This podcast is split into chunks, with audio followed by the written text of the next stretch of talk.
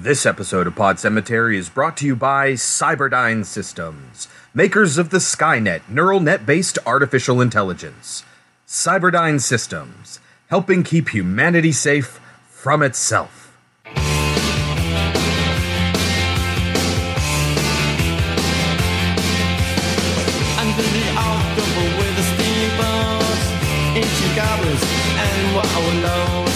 Come at the grand making a sound. The smell of death is all around. And at night when the cold wind blows, no one cares, nobody knows. Hello, my name is Chris, My name is Kelsey. and this is Pod Cemetery, where we dissect horror movies like the rotting corpses that they are. And it's Manufactured Killer Human Week on Pod Cemetery with 1984's The Terminator and 2016's Morgan, a combination recommended to us by. Harry. Thank you, Harry, very, very much. Really, really glad we got to see Terminator, and actually, Morgan is a, a pretty good combination with it. Yes. But before we get to the movies, Kelsey, how do we start the show? Horror trivia. Give me what you got. Wes Craven directed what 1991 film about two adults and a juvenile who break into a brother and sister's house and find something disturbing? The people under the stairs. Yes. Yeah. Very good. That was an interesting uh, description of it. Yes. All right, Kelsey. In the movie The Terminator, 1984, yes. what do the initials HK stand for? Human killer? Close. Hunter killer.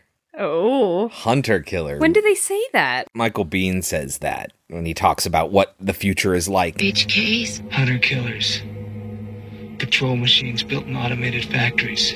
All right, Kelsey, that leads us right into 1984's The Terminator, written and directed by James Cameron with additional writing credits for Gale Anne Hurd and William Wisher, starring Arnold Schwarzenegger, Linda Hamilton, Michael Biehn, Paul Winfield, Lance Henriksen, and Dick Miller. Yes. Uh, let's get some things out of the way about the credits of this movie a little bit. I mentioned that Gale Anne Hurd and William Wisher have additional writing credits. Bill Wisher, who is James Cameron's friend, helped him write the script out, but really what he worked on, he gets an additional dialogue credit. Really, what he worked on is more the stuff with the cops. Uh, which is a very specific moment in the movie. I have written down in my notes. Well, okay, no more cops, like the rest of the movie. Like this is just the cop moment, and then so you can kind of tell that it was almost written separately. Gale Anne Hurd, on the other hand, she was Roger Corman's assistant. She worked with New World Pictures, and she was really interested in this movie. It was a movie that nobody would make, and James Cameron was completely unproven. He was fired off of Piranha 2. and he had a stipulation about this script. It was that he would not sell it to anybody who wouldn't also let him direct. Sounds very familiar. That's what Sylvester Stallone did with Rocky. And look what happened to him. very similar sort of thing. Look what happened to James Cameron. This is in stark contrast to our usual advice. If you wrote the script, don't direct it. I guess unless you're James Cameron. but he ended up selling it to Gale Anne Hurd for one dollar because she was willing to have him hired as a director when nobody else would. Apparently, according to Cameron, she made suggestions for edits to the script, but she, quote, did no actual writing at all. But she still gave herself a writing credit in the movie because she's the producer. She can do that. Right. And so that I think that's uh, pretty interesting. also, somebody who gets credit later on is Harlan Ellison. Harlan Ellison wrote an episode of The Outer Limits called Soldier and another one called Demon with a Glass Hand. And he has, he's one of his famous short stories is uh, I Have No Mouth and I Must Scream, which he says the combination of these three things were a primary influence on James Cameron. James Cameron admits one of the influences was The Outer Limits, but so much so that Harlan sued for plagiarism. Cameron was like, okay, well, I didn't plagiarize anything. I'm absolutely against settling on this issue. 100% do not settle with him. Do not give him any money. He's just an opportunist. The insurance company was like, yeah, okay, fine. We'll go to court. Like you want us to go to court. That's fine. We'll go to court. And he totally won, didn't he? But if we lose, you need to pay whatever the fees are. And Cameron being broke was like, fuck. And so he was forced to settle. And so Harlan Ellison gets credit in in the credits of this movie. He gets a name mention at the end. So that's why Harlan Ellison is credited with partial creation of Terminator. So, all that said, let's talk about some of the actors. Okay. Lance Henriksen was involved from the very beginning. Uh, he knew James Cameron and he was involved in attempting to get funding because Orion said, Yes, we will agree to finance this partially. Which, by the way, Orion film, love it. You get the little Orion logo in the beginning and it just makes me feel good. Uh, but you need to get the rest of the funding somewhere else first. You need to get them to sign on before we will actually agree to give you this money. So Cameron was forced to go out and find funding. That's why there's like four different production companies on this movie. And he would use Henriksen. He would like dress him up as if he were the Terminator and have him show up at these meetings first. He would show up as the Terminator basically first to these meetings and he would bust into the meetings and he would just like sit down and look intimidating and not say a word. And then Cameron would come in and then he'd do the whole pitch and everything like that. Awesome. Uh, yeah, really, really cool. But he he didn't actually ultimately want him to play the Terminator, Uh-huh. and so that's why he has kind of a small role in this. Is because he knew he needed to get him some role in this movie, so he gave him one of the cops.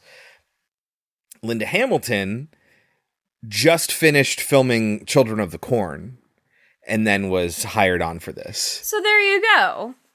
What? You said that when we watched Children of the Corn, when she says, My name is Sarah, that's a beautiful name. You no, said that. I didn't say it was because. I said it was interesting. Oh, okay. Maybe I did. I don't know. Maybe I misspoke. But no, I didn't think it was because she was in it. But they did come out the same year. I think that's what it was. You wanted me to check if they came, when they came out, and I said they came out the same year. Vicky, Linda Hamilton, asks her what her name is, and she says her name is Sarah. And she says, Sarah, that's a beautiful name.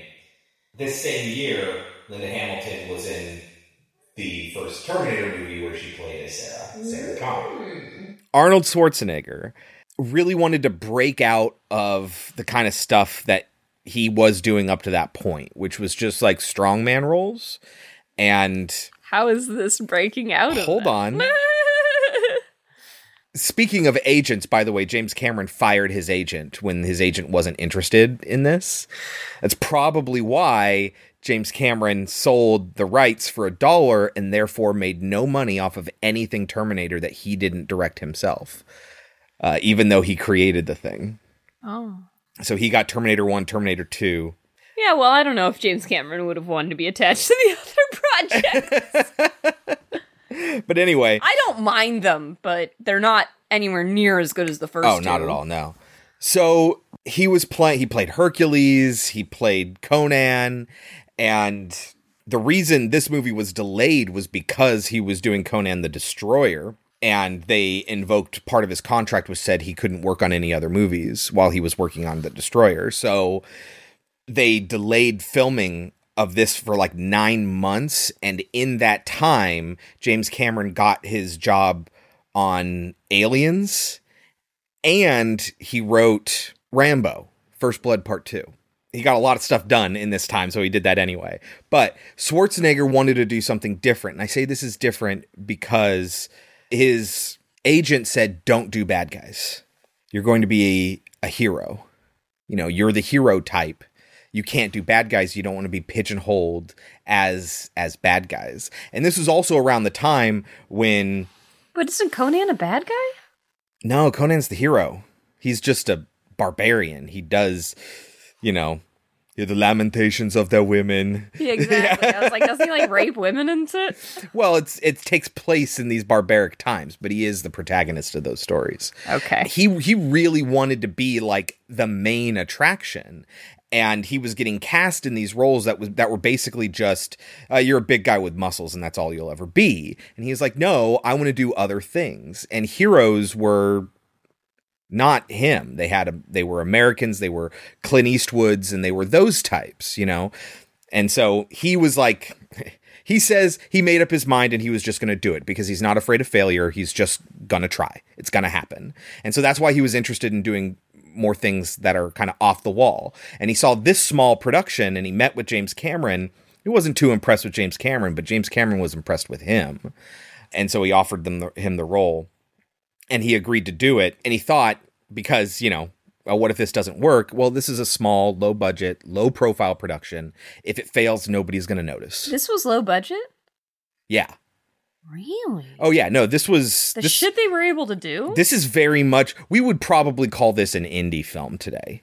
wow. Uh, even though there are four production houses involved, it's like they did shit where they filmed uh, without permits and stuff like that. Uh, I mean, their special effects look, I mean, it's 80s special effects, but it looks pretty good. No, no, no, yeah, but they but they did all this shit on their own, and he was like Cameron was an unproven director. People were willing to basically waste money on this chance because it was one of those things where, you know, who cares if it fails? It was that that was kind of the mindset here. But like I said, like there were even points where they needed to do reshoots. Like when he breaks the window of the car door to break into it, they have behind the car is a set of clothes for him. So what would happen is they'd film the scene and then he would change really quick so they could pretend that they weren't actually filming anything. And at one point, because they didn't have any permits, and at one point they got hassled by a cop, and I want to say it was Hurd, Gale Anne Hurd, who convinced the cop that they were a college film school production. And so the cop let him go. Oh my God. Yeah. Oh my God. So anyway, yeah, he thought that this, so whatever. This is a small little thing. Nobody's going to see it if it fails. I might as well give it a shot. But he did he did go all in, and this is kind of how Schwarzenegger is. He takes things. v- He's he's a he's a silly dude. He's not a perfect human, but he when he puts his mind to something, he commits one hundred percent. That's why he's such a successful bodybuilder. And it kind of gives him he gives himself basically permission to be arrogant as a result of it. Schwarzenegger is a very arrogant guy. But anyway, he pa- apparently practiced forever with all the guns and all this stuff, like so he could take apart and put together a gun blindfolded and like do it so he could he didn't have to look at it you know when he when they're actually filming so he could be a robot to the point where there were apparently like soldier of fortune magazine like rips into movies all the time for their incorrect use of guns and you know how you hold them and how you use them and all of that. But apparently they said that Schwarzenegger did a fantastic job on this movie. But you always told me that he always cocks the gun like way too many times and stuff. no.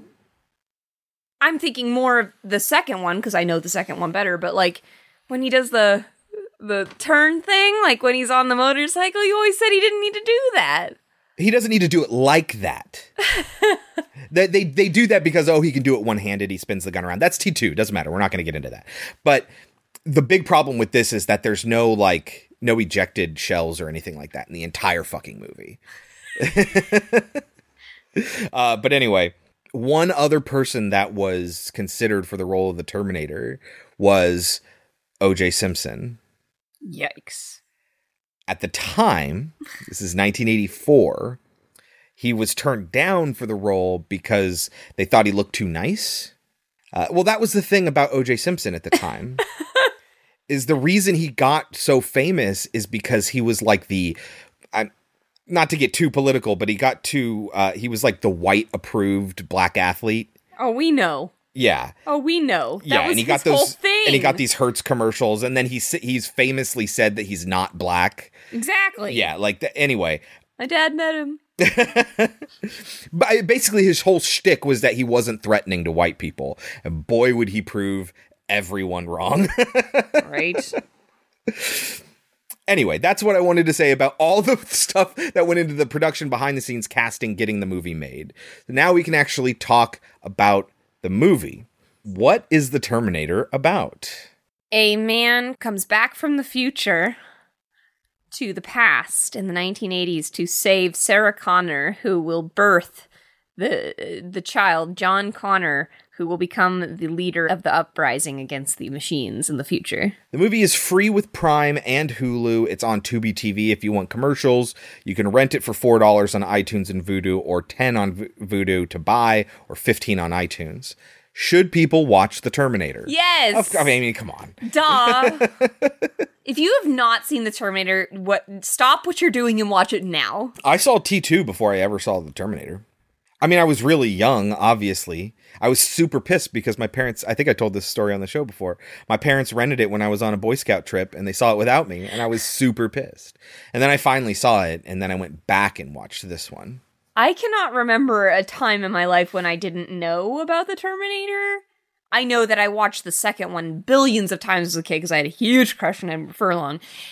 But like, I think I just kind of always had I I had seen Terminator at some point, so like I knew about it. But it was T two that I watched way more often. Yeah. But of course, I've seen Terminator. Yeah, God, Terminator's so good. So good. Watch it. Are you kidding me? you can take our advice, or that's the only option. And when we get back, we will talk about 1984's The Terminator. They come from another time. A machine wrapped in flesh.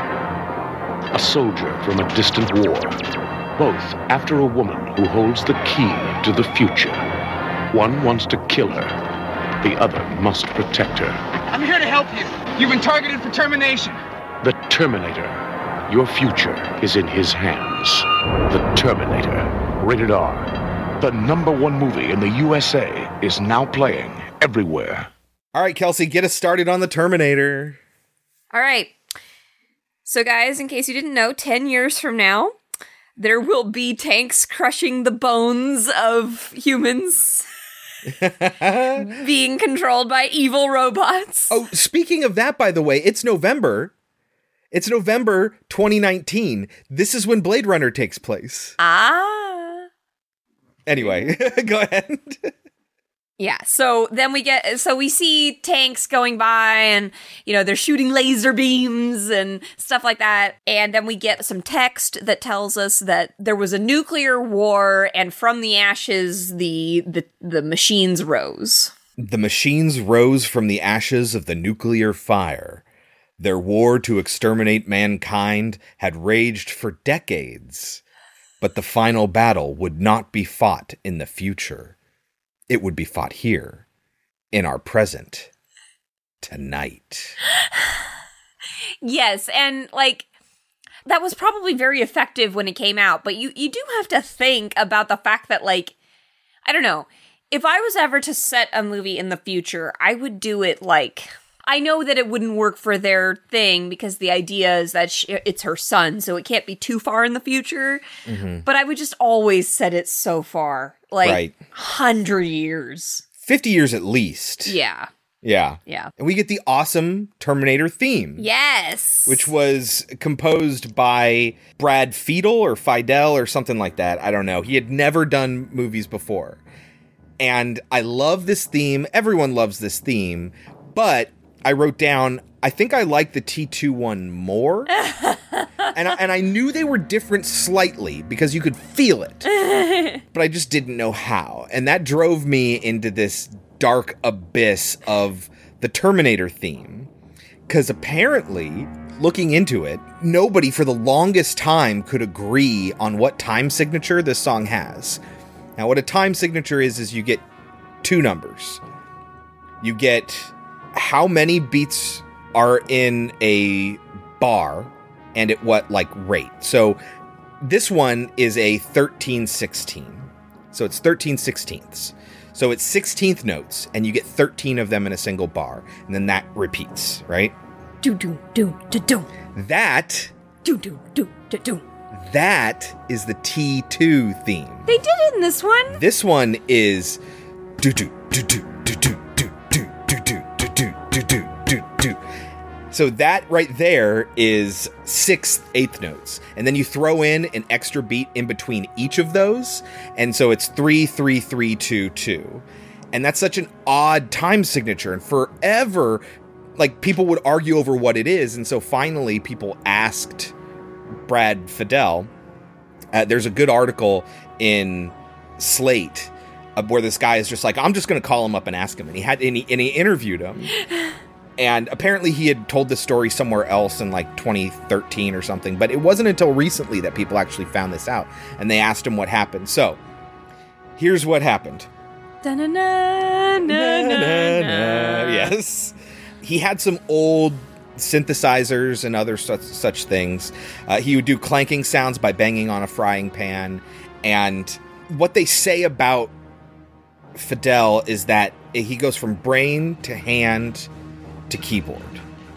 He doesn't write any of it down. As a matter of fact, when some composer, I can't remember who, asked him for his um, for the music so they could play it in a big orchestral thing. He was putting together an album of, of orchestral movie themes and they wanted to do the Terminator theme. He was like, I, I'm sorry, I can't. Because I never wrote it down. That's why he never knew what the time signature was. And what happened was is when he did the the the looped beat on the synthesizer, when he hit it to loop it, he had been off by a split second. And so it wasn't looping the way he thought the repeating beat wasn't looping the way he thought it was. And it was just off just ever so slightly. And that's what gives us this really odd time signature. Current modern uh, synthesizers that do these repeating beats, they autocorrect. But this old one didn't do that. And so it's entirely accidental. He noticed it when he was playing it back. but he was just like, you know what, this is it, it's it kind of fits. You know, it's odd, it's herky jerky. He says, Fiedel just went with it. The beat seemed to be falling forward, and he liked its propulsiveness. He recorded the score that way, and not being classically trained, never wrote down any notation. The music he'd improvised went straight into the film. With its collaboration between fallible humanity and rigid machinedom, the score was especially well suited to the material at hand, is how the Slate article goes. And it's absolutely true. It's really, really cool.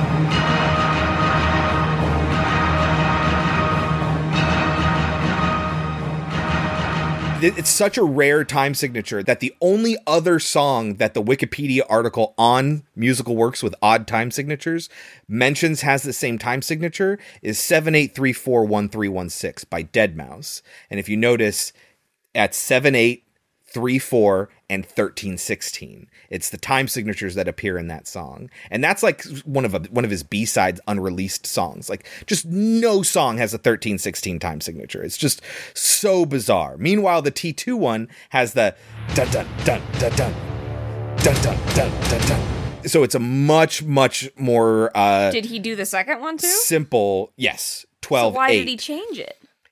It's less disorienting. I I was thinking, well, it's easier. It's it's more pounding. It's less disorienting. Uh, he says he did it because he felt the sequel had more warmth, and Well, yeah. the simpler time signature that's not as disorienting is a better fit. So he But the- decided to revert that. Da-na-na-na-na-na. That's in both of them. That's in But both of them. But it's much more prominent in the T2 one. Okay, because when I was in high school, I mean, I still love techno music, but when I was in high school, I was like way into techno music. Uh huh. And I had an amazing, and I'll never be able to find it, but I had an amazing techno version of uh, the T2. I guess it was T2. I just always figured the church, I thought they were the same. No, they're life. they're different. Yeah, but slightly. but it, it was a tech a techno version. Do do do do do, and it was so fucking good. I fucking loved that. Uh-huh. Now, for all you music majors out there, please don't jump on me if I got any of that wrong. I know nothing about like music theory. So if you feel the need to correct, please feel free, but be kind about it. If any of you have that amazing techno version of that song, please send it to me. Oh yeah, I wonder if we could find that. I doubt it. I have no idea what DJ it was. Oh, I'm sure there are tons of them out there. and maybe- Exactly. Maybe, we can just cycle through them and and find out.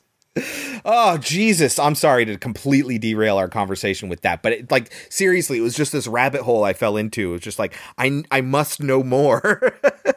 And I'm not even giving you everything. I'll link in our Twitter to the Vulture article. There's a really good YouTube video that nails down that it is a 1316 time signature and what that means in like layman's terms for dummies. So it's uh it's really cool. So I'll share those both on the Twitter. So now that we've seen what happens in the future, what happens now? Okay, so it's LA. It's 1984 and it's almost 2 a.m. There is a lot of electricity in the air. Uh-huh. Again, okay, so looking at it now, like these special effects look silly, but you have, I mean, from for the 80s, Yeah. it's really quite impressive. Let me see if there's an estimate on the budget. 6.4 million, Wow. which isn't much. Yeah. Wow. So we get a naked Arnold Schwarzenegger. he comes down kneeling. It's a perfect, what do they call it? Superhero landing? Superhero landing, yeah. uh-huh. He's going in for superhero landing. So bad for the knees. but he doesn't land that way. That's just how he's. That's how he goes in, and he comes out the same way. Oh. yeah. okay. Apparently, you're supposed to be able to see his dick. I looked, I didn't see it. Well, we also got a I think I've seen it before, but Yeah. I didn't see it this time. Well, you see his ass Yes. very clearly. Yes. Yeah. So he's just walking, and uh, we see these 80s punks, one of which is Game Over, man. Bill Paxton. Yes, Bill Paxton. Who James Cameron, Michael Biehn, Lance Henriksen, and Bill Paxton were all involved in two years later, 1986's Aliens. yes. And he walks, uh, eh, he's walking up to them, and they're like, hey, check this guy out, you know? What's wrong with this picture? At first, they're like laughing at him, and they're just like, wash day. Nothing clean, you know, because he's naked. Nothing, clean Wash day tomorrow. Nothing clean, right? Nothing clean, right? And then he goes, "Give me your clothes." Yeah. Your clothes. Give them to me. Now. They're like, "Fuck you, asshole," which is ridiculous. I wrote, he's still a fucking giant. Yes. Why fuck with this guy? yeah, like they think that they can kill him because they've got little Knives. tiny They knives, and I'm like, switchblades. switchblades. But I'm just like, dude, look at the guy. mm-hmm. Pretty sure he can take you, Well, they try even to if he's stab him. not a robot. they try to stab him and the knives break and i kind of wish that we didn't see that because up to this point there's n- there's nothing saying that this guy is a robot you wish they had kept it a secret. no no no just like so the reveal kind of boiled a little bit longer and it wasn't like oh you see him and then immediately you see a knife break on his skin you know what i mean I guess. and then we cut to a dark alleyway where there is a homeless man sitting there, and he watches more electricity go through the air, Yep. and the wind picks up, and Michael Biehn falls to the ground. yes he had a much more rough ride Yes. And he is not built in any way because he comes from the future where humans are practically on on the brink of starvation. On the yeah he, of he looks like a guy who might be in great shape for somebody who i think is the way the weekly planet guys put it lives off rats Yes. Which they will show us later kids are killing rats for Uh-huh. food. He gets up and he walks towards the homeless man and he the homeless guy goes, "Hey, did you see a real bright light?" It's, it's very funny. It always makes me laugh Uh-huh. every time. And then we don't get to see their interaction, but Nope. the next thing we see, the cops show up and he's pulling on pants and he runs away and the, the homeless man's like, he took my pants. And I'm just like, I've, I've always just been like, I want to know how that interaction happened. Did Michael Biehn just rip the pants off of the homeless man? held him down and took his pants off. What off. did he do? He's running away from the cops and he gets clothes and he gets a shotgun and Well, first, a cop almost corners him. Yeah. But being so well trained, he's able to get the co- the gun f- away from him. And he says, "What's the date?" And he tells him, and but he doesn't say the year. And he's like, "What year?" and the cop's just like, "What?" And then Biehn runs off. And yes, he gets Nike shoes, and Uh-huh. he gets clothing, and he gets a shotgun. Now I have a shotgun. Ho ho ho. he runs to a payphone. And this is where the first problem is happening. He comes from a future where they are always on the run. They don't have any technology. I mean, they don't have any technology. The, the robots do, but they don't. All they have are some weapons, and that's it. And I'm like, okay. Looking at it from future time, payphones are not. I mean, we know what payphones are, but kids certainly fucking don't. So it's just like if they come from a future where everything has been taken over by robots, I don't know that he would know to go to a payphone and find John her. Connor. John Connor would be two years younger than I am. That's a good point. That is an excellent point, honey. But then there was a nuclear war. But he did grow up with them. He grew up with payphones. So I mean, that also means that Michael Biehn grew up with payphones. That's what I'm. That's what I've. and that Michael always Biehn's parents might be around somewhere right now. Yeah. been wondering about because I like. I'm just like, how young is Biehn supposed to be? He's supposed to be like 27 or something like that. Yeah. So he's only a couple years younger than John. He's like 10 years younger than him or something. Yeah. Did you see this woman? No. I grew up after. In the ruins. Then we meet Sarah. Yeah. Sarah Connor. He's having a real hard time of it. she rides on a moped. With that hair. yes, that 80s short hair. Oh. It's windblown naturally. Biehn has found her, but he's not approaching her yet. I don't know why. He's following her no, around. he needs the robot to reveal himself. Right, that's right. Because they can't tell who the Terminator is because they look so human like. Yeah. uh-huh. Good job. They look human. Sweat, bad breath, everything. Very hard to spot. I had to wait till he moved on you before I could zero him. Would he know how to drive a car? Yeah, who knows? but he knows how to drive one that has the stick shift in the steering column or the shifter knob, I guess you would say. It's not actually a stick shift, but yeah. So we're just mean, going to fudge all of that. We do see that they do have vehicles in the future. So I guess it's possible. yeah. Would he know traffic laws? I don't know. There are all sorts of questions that we're not going to get answers to. It's also an issue that, and they try to kind of wave their hand at it with the robots knowing what's going on at the time. They say that all the records were destroyed. And so they know a lot of information. They just don't know specifics. Mm-hmm. So, which is why in the scene we're going to see with Schwarzenegger, he goes and he meets Dick Miller in the gun shop and he buys all of his guns and he just asks for all the guns. He asks for He like doesn't a buy shit. he asks for like a phase laser cannon or something An like Uzi. that. Yeah, an Uzi nine millimeter.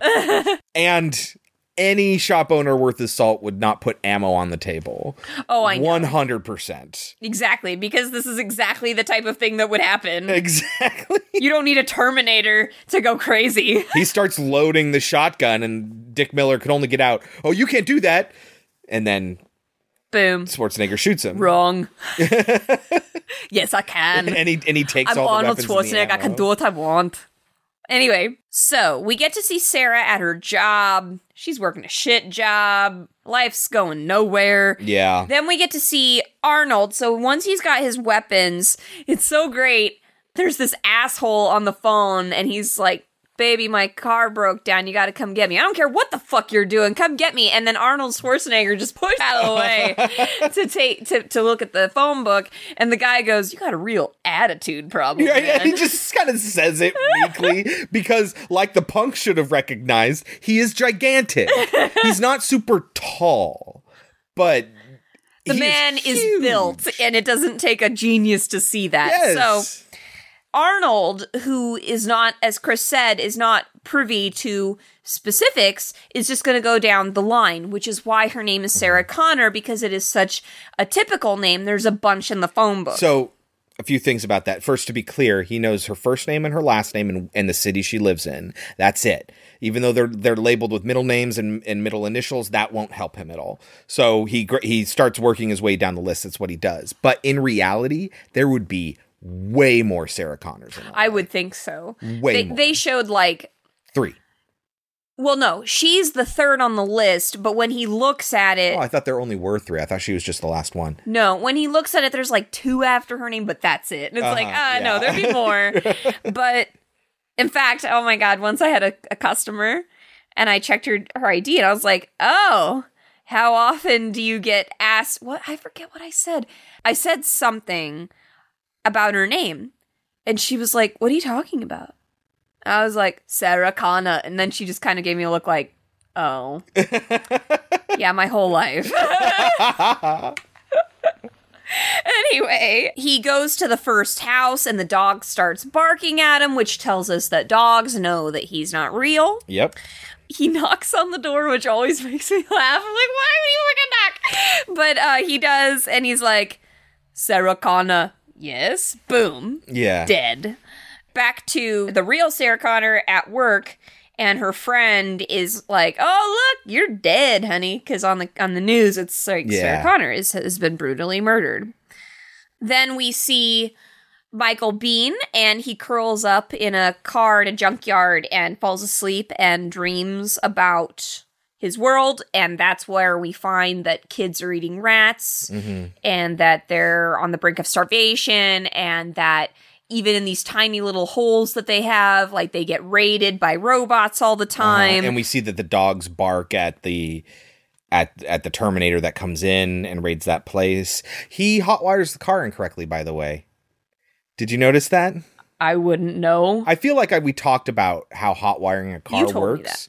Yeah. So when you put a key in the ignition and you turn it, it makes this connection and that triggers the starter and the starter starts the engine.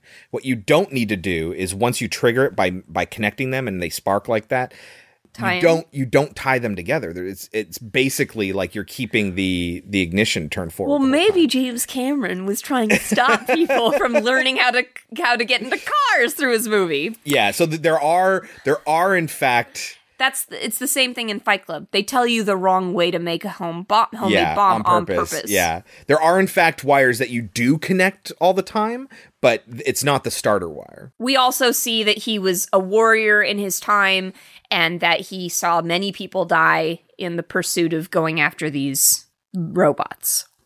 Okay, so back to Sarah and her roommate. They're making a big deal about, like, look at all the technology that we need because they've got all these wires and mm-hmm. girls, you know, doing all this stuff. She's listening to music while she's drying her hair, Yeah. you know, all this stuff. The decadent '80s, man. Exactly. And so the phone rings and Sarah answers it. And what does he say? First, I'm gonna rip the buttons off your blouse, one by one. then run my tongue down your neck to your bare, gleaming breasts. and then slowly, slowly pull your jeans off inch by inch. And lick your belly in circles further and further down. And then pull your panties off with my teeth. And that's when Sarah interjects and is just like, Who is this? It's, it's really great. The guy gets like, Oh, Sarah, I thought it was your roommate. And it's even better when Sarah is like, It's the creep. And she gives the phone to her. And as soon as she gets on the phone, he restarts. First, I'm gonna rip the buttons off your blouse one by one. It's, it's great. It's very good. And when they're done, uh, the roommate puts her arm around Sarah and says, "Better than any mortal man deserves." And it's just like, you look at them, look at what they're wearing. but it's so great. God, I wish I was in the '80s. Ah, ah, if I could just be live in the '80s or the '50s. Oh, my life would be so happy. But it's so much worse in many other ways. It is. It is. but the fashion. Oh, I love it. Anyway, so they're getting ready to leave to go out on their dates because it's Friday night. And uh, Sarah says, Have you checked the messages while she's looking for her iguana, Yeah. Pugsley, which is so unimportant to the It's story. so random. Super random, but whatever. Pugsley scares the roommate once. yeah. I'm gonna make a belt out of you. but then she hears that her dickhead boyfriend canceled. That dickhead boyfriend, Yeah. James Cameron. Hi, Sarah. Dan Morsky. Uh, something's come up, and it looks like I won't be able to make it tonight. Uh, I just can't get out of it. Look, I'm really sorry. I'll, I'll make it up to you. Call you in a day or so, okay? Sorry. Bye. Bum. So what if he has a Porsche? He can't treat you like this. It's Friday night, for Christ's sake. The two of them would be married later. And then divorced. And then divorced, yes. Subsequently divorced. A lot of people blamed their divorce for why she was not in the third one. But didn't you just say that James Cameron didn't even do the third He one? didn't do the third one, no. So I don't know what they're talking about. But from what I heard, it was. Maybe she didn't want to be involved in his franchise or something. Who knows? But from what I heard, she didn't want to do it again because she didn't want to get back in shape. Because she's ripped at the second one. Oh, yeah. Uh huh. And and she said like it's it was a lot of training and it fucking sucks. Uh huh. Nobody's happy when they have to train all the time. So it's pretty great. The roommate gets mad on behalf of her friend. It's like, it's Friday night for Christ's sake. Uh huh. And then I love Sarah's response of, I'll live. yes, you will, Yes, Sarah you Connor. will. So Matt comes to pick up his date, to pick up her roommate, and she's just going to go out and see a movie by herself. But before we can see what happens with Sarah, we meet the cops. Yes. So the cops are played by Paul Winfield, who's the lieutenant, and Lance Henriksen, who's the detective that works for him. There has apparently been a second murder Yes, which we don't get to see. of another Sarah Connor. And they're talking about it, and it's just like, well, shit, what do we do? And the lieutenant is just like, well, what if maybe if I get on the news, I can get a hold, I can, because they've been trying to get a hold of all of the Sarah Connors, but the mm-hmm. next one in the phone book, they, they can't get a hold of her because she's not at home. So he's like, well, maybe if I get on the news, we'll get a hold of her that way. And as he's walking out, he asks, How do I look? And Lance Henriksen says, like shit. And Lieutenant says, Yo mama, which I've always loved because kids thought that Yo mama was new when I was Oh, in yeah, high uh-huh, school. It's like, yeah. no, it's not. How do I look? Like shit, boss. Yo, mama. Sarah is sitting eating dinner in a bar and she hears the news come on and they're talking about the thing. And one guy's like, Can we change this? And then she very dramatically runs up, Don't touch it! Yeah.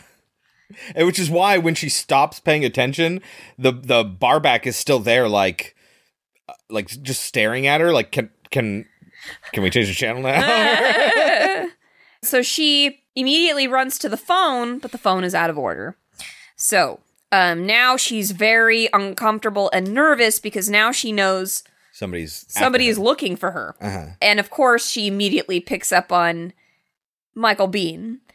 And one might argue, well, he'd be better at concealing himself. And I'm like, not really. Yeah, he, he's never, never had to follow society. someone Yeah. before. Well, he's yeah, he's never lived in a society and had to blend in as a normal person like that, you know? Exactly. Yeah. So I do believe that he wouldn't be good at concealing himself. And I just love this concept that she's worried about the man who's there to protect her because it's creepy as fuck and he might as he might well be the guy who's coming to kill her. I think that's really a great concept.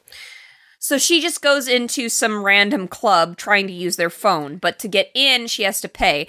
Do you know what she paid to get into a club? It's like 450 or something like that. Four fifty. Yeah.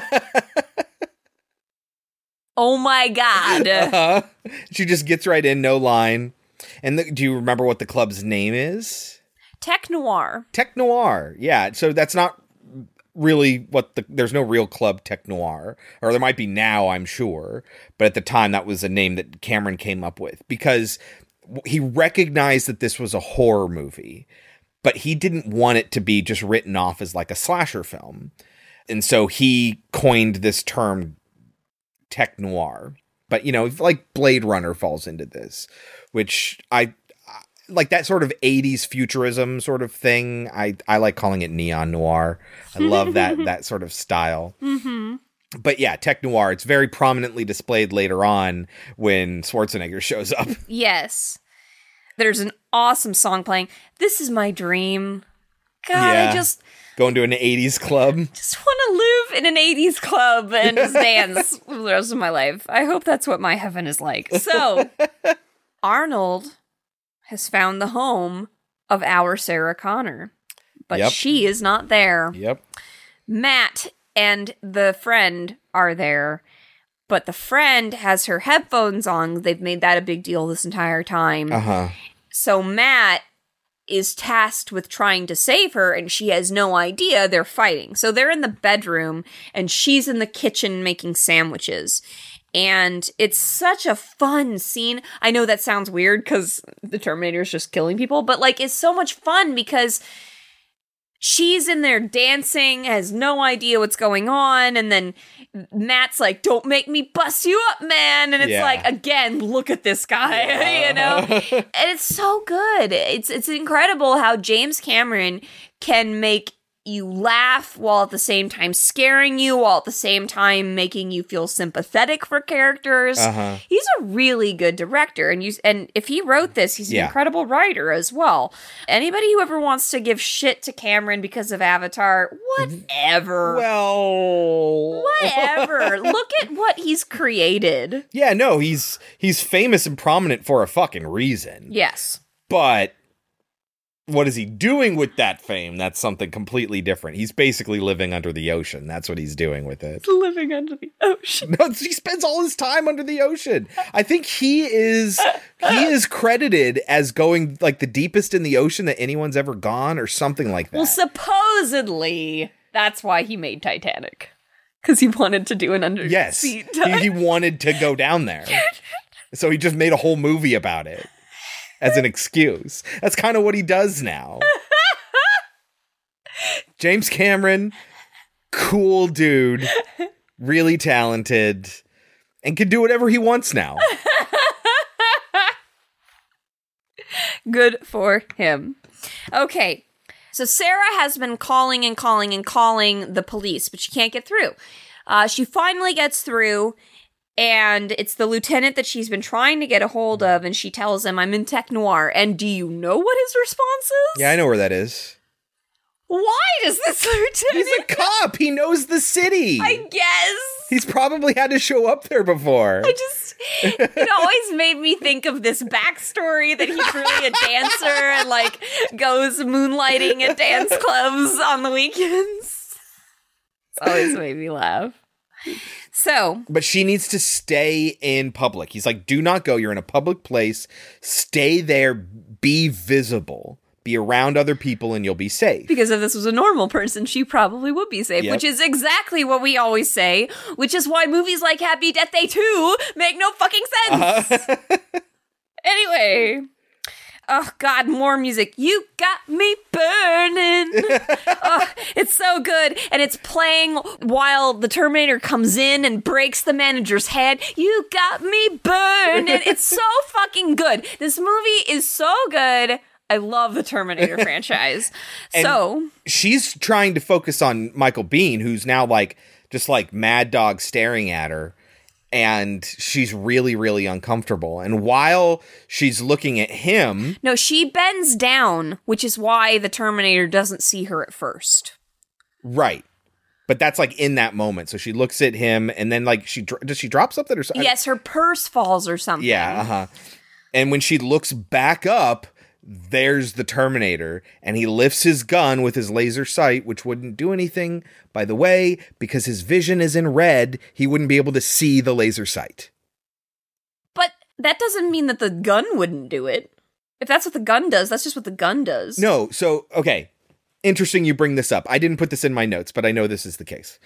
Laser sights in 1984 were not as advanced as this.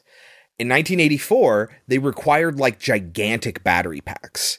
And so what they did is they had to put one inside his coat and run a cable down his sleeve in order to power that that laser.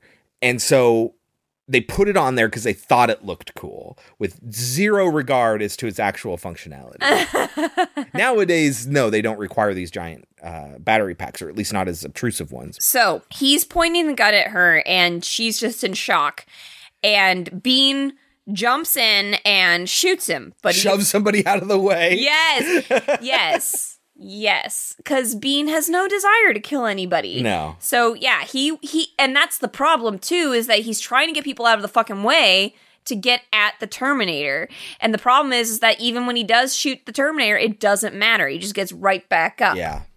And this is when we get the line. Come with me if you want to live. Yes. Okay, come with me if you want to live. Come with me if you want to live. Is one of the most famous lines from this franchise. Pop quiz Is it used more or less than I'll be back? Not counting the new movie because we haven't seen it. Yeah, we haven't seen the new movie. We can't account for that. Although we do know it does appear in the new movie. I'll be back does. We don't know if Come with me if you want to live is in it. I feel like they're probably the same. I think they say each of those in all the movies.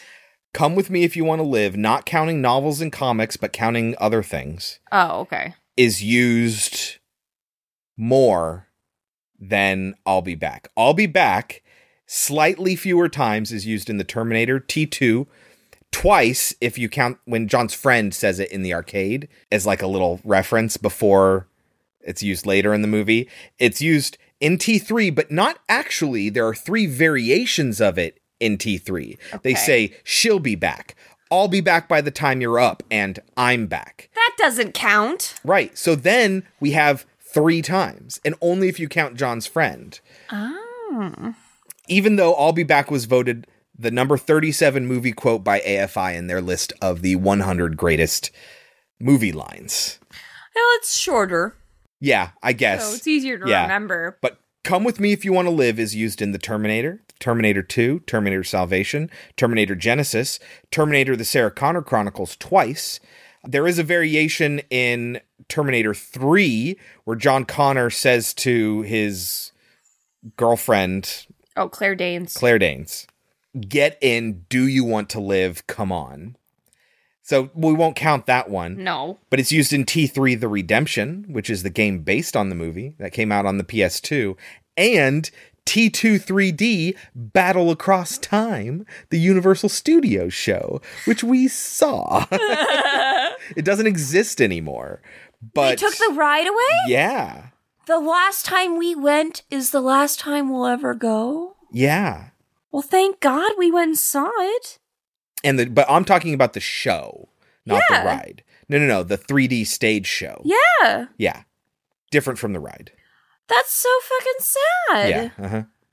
I loved that s- Oh no, it's great. show. But it's still And I fucking loved that Edward Furlong He was in it. and Linda, Linda Hamilton, Hamilton, and Arnold, Arnold were all in it. Yep. That was the best part Mhm. about it. Yep. And it was so great because the actors that they picked would always slightly resemble them and they they wouldn't talk and you'd hear the actual voices. The coolest fucking thing. Yeah, but for some reason they're all wearing the exact same thing they were wearing in the movie and yeah. that fucking sucks. I know, I know.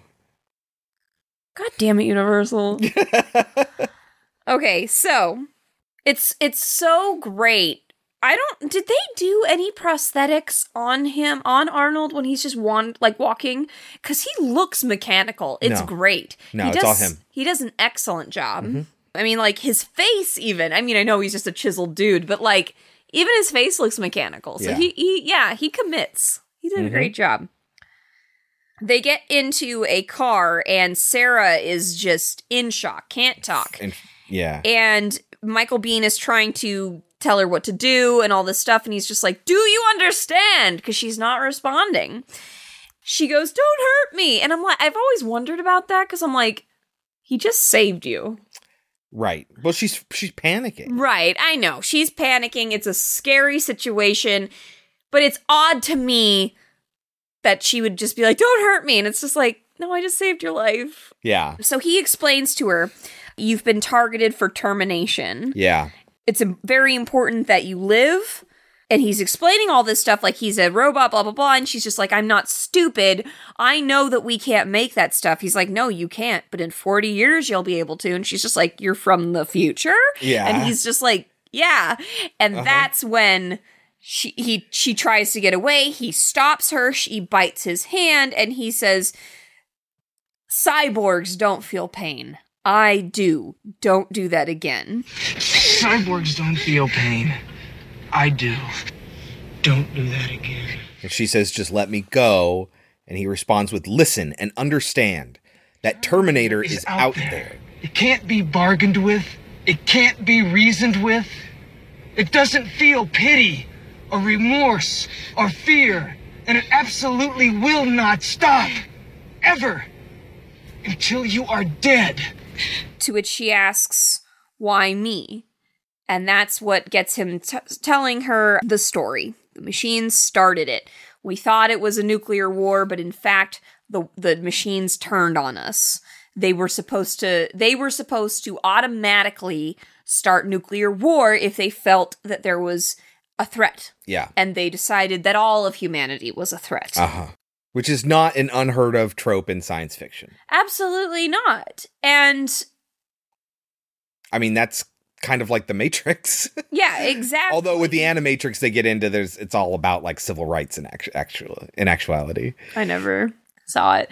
But I mean, that's, yeah, it's an extremely typical theme, but it's one that has always scared me. Yeah. Uh huh.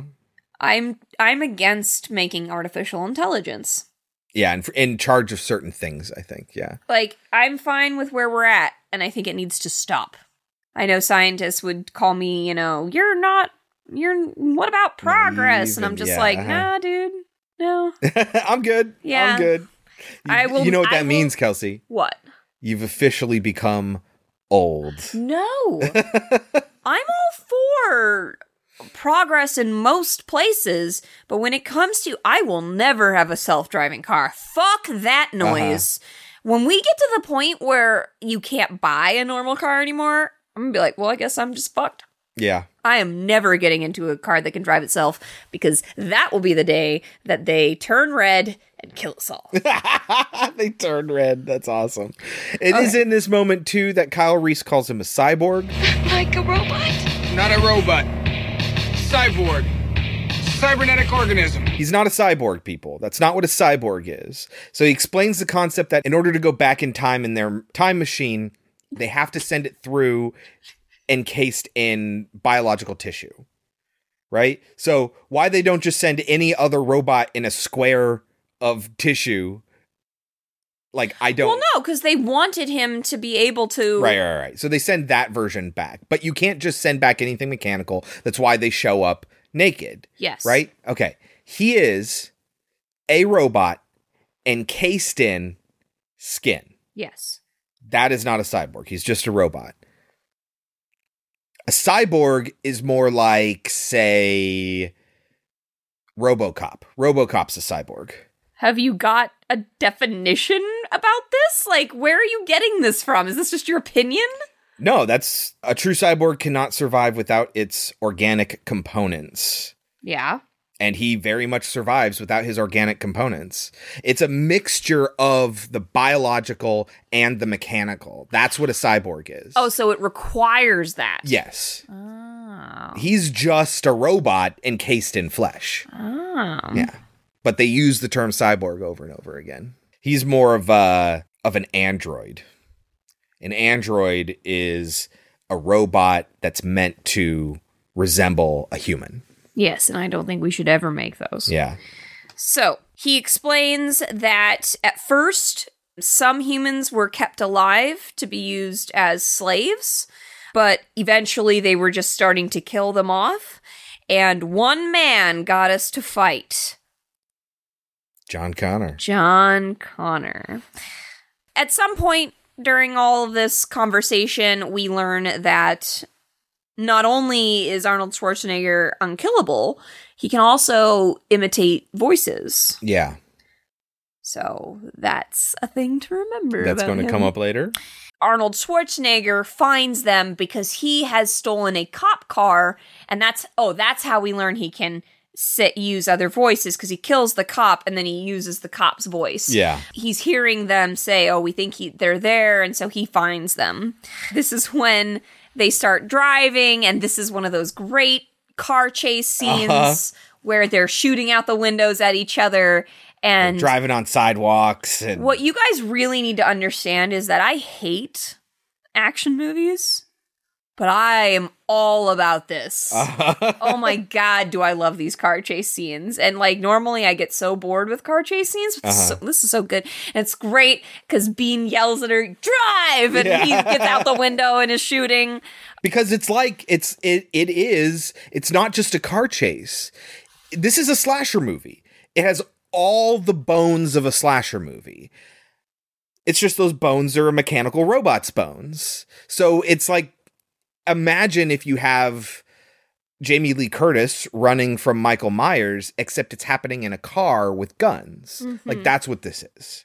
Sarah sees before Biehn does that they're about to run into a wall. Uh-huh. So she pulls the brake, and that forces Arnold Schwarzenegger to crash into the wall because he Uh-huh. doesn't care because he won't die. So they stop, and the cops, of, of course, showed up. And at first, Biehn's about to go out guns blazing, Uh-huh. and Sarah stops him and says, They will kill you. Yeah. And when the cops approach the other cop car, He's gone. Schwarzenegger is gone. Now, kind of a I don't know if you'd call this a plot hole or not.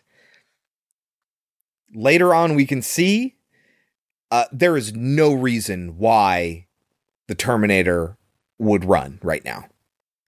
They they kind of make the point that he needs to do repairs, Yeah. but it's not like crazy evident. He's not so damaged that he couldn't take out a couple cops. Well, no, but he can't.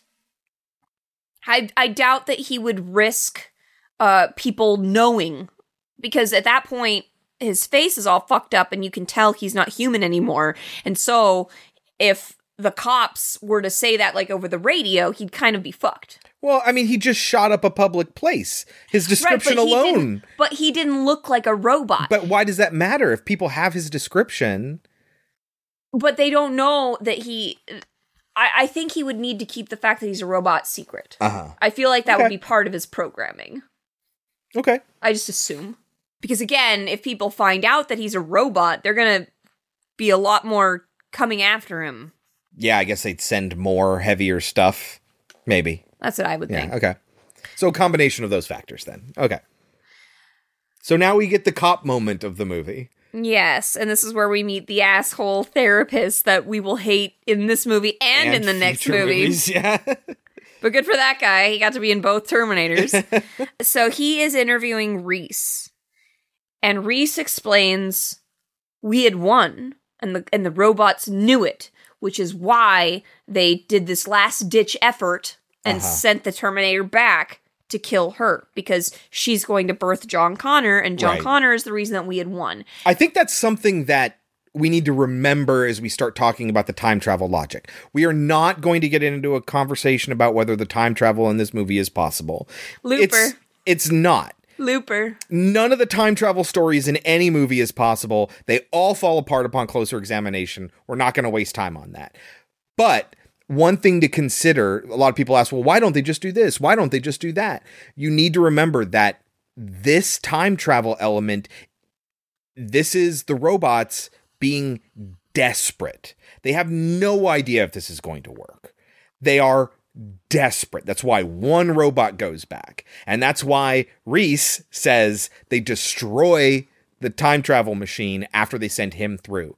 He's it. Yeah, He's the and- only and- thing standing between them and annihilation. And the therapist says, "Well, then how are you going to get back?" And he's like, "No one goes back." Yeah. And that's the problem. It, because he has no proof, Yeah. it, it, it makes him sound like he's a crazy person.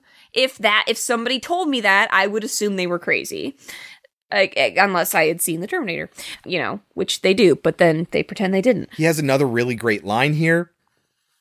When he starts losing it, that they're not believing him and he knows it, he says, You still don't get it, do you? He'll find her.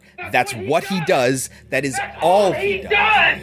You can't stop him! He'll wait for you, reach down her throat, and pull her fucking heart out! Such a great line. he's yelling at the camera, like Yeah. telling them to stop. And the cops are like, dude. And then the therapist quickly turns it off, which is our first key into the fact that this therapist is a piece of shit. Yeah. I mean, he treats Reese like shit, but at the same time, again, I think anyone would think he was crazy. Yeah, sure. Yeah.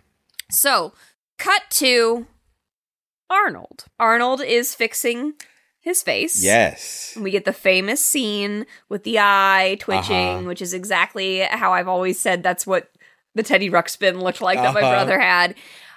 But there's a little thing that happens here that I've always just been like, huh, interesting. He washes his hands when he's done Mm-hmm. and he dries them like this. He like flaps them. Yeah. I'm like, that was way too human. I've always felt that was just so human, you know? Like, that's a human Mhm. thing. I could, like, why the fuck would a robot care if his hands are Yeah. wet?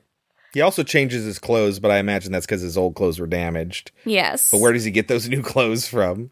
I don't know. Yeah, no, we'll talk about that. There's a lot of that kind of shit in this movie. Okay, back at the cop station, uh, the lieutenant tells Sarah, go to sleep. Take a nap on the couch uh, you'll be perfectly safe. There's tons of cops in here. until Your mother comes. yeah, she's gonna take her a while to get here from Big Bear. It'll be about an hour. Arnold, after fixing himself up, comes to the police station. As he comes in, the therapist is walking out. Why doesn't the therapist see the Terminator? Do you remember?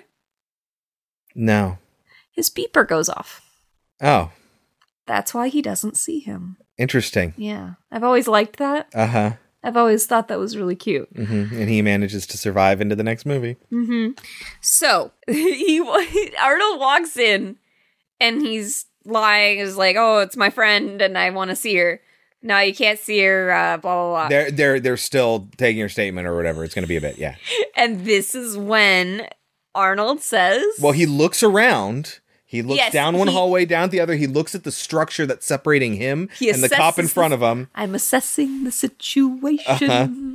That's And- from Oliver. and he says, I'll be back. "Yes." I'll be back.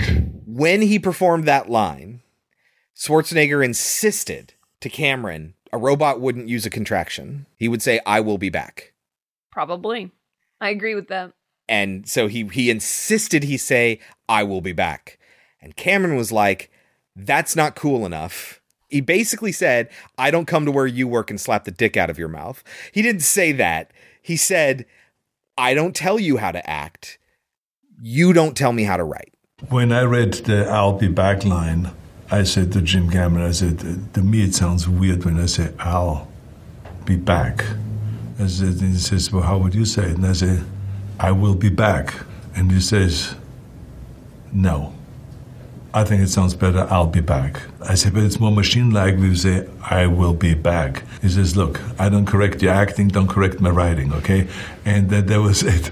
And so he says, look, we just say it 10 times in a row. I said, we just say it and say it and say it until we get it right, and then we can pick one or the other.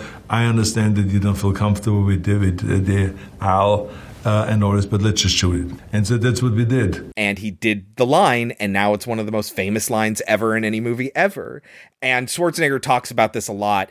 Schwarzenegger's the kind of guy when he talks about his movies, he's very, very literal. If you ever watch one of Schwarzenegger's movies, watch it with the audio commentary on. it's brilliant. He just kind of narrates what's happening on the screen. T3 especially. Mwah. This scene with the enlargement of the breasts was fantastic because, again, it was one of those things. I mean, in the movie, it was used kind of like, okay, if that's what guys would like to see, if this, this world deals with big breasts, then so be it. I'm going to just have bigger breasts. But in the audience, there was this uh, kind of like immediately you saw women sitting there telling each other, says, oh, that's a great idea. You have to check out where, the, where you get that done. Because there's some guys that like little breasts and there's some guys that like big breasts. So it's- wouldn't it be nice if you can play both sides, you know, and sometimes even simultaneously? he talks about about it like, yeah, no, when I say these lines, I have no idea they're going to be huge. I think part of it is because I have a funny accent. And no, he doesn't care. he knows that's part of what made him famous. Poor and so it's like I, in the moment you just don't know. And then later on everyone's repeating that line back to you. I, of course, had no idea that anyone would ever repeat it. Period. When the movie came out, people coming up to me and says, "Say the line, say the line, Arnold." And it, it was like amazing the excitement that you saw amongst people when I said this line. I think that we don't know ahead of time.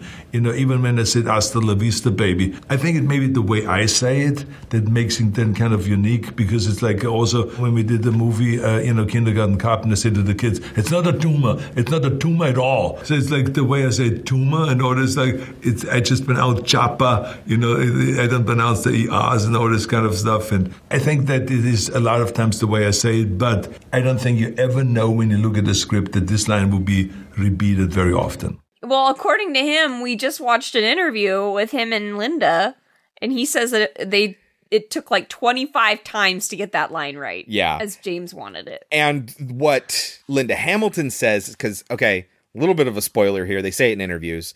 Linda Hamilton has the line in the new movie Dark Fate, and it took her like 40 or 50 shots because she kept saying it in Arnold Schwarzenegger's accent.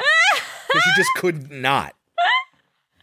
I just got to say, do you know how hard it was to not say it like you? We did a hundred takes of that. That all sounded exactly like Arnold because there's no way you can't do it like Arnold.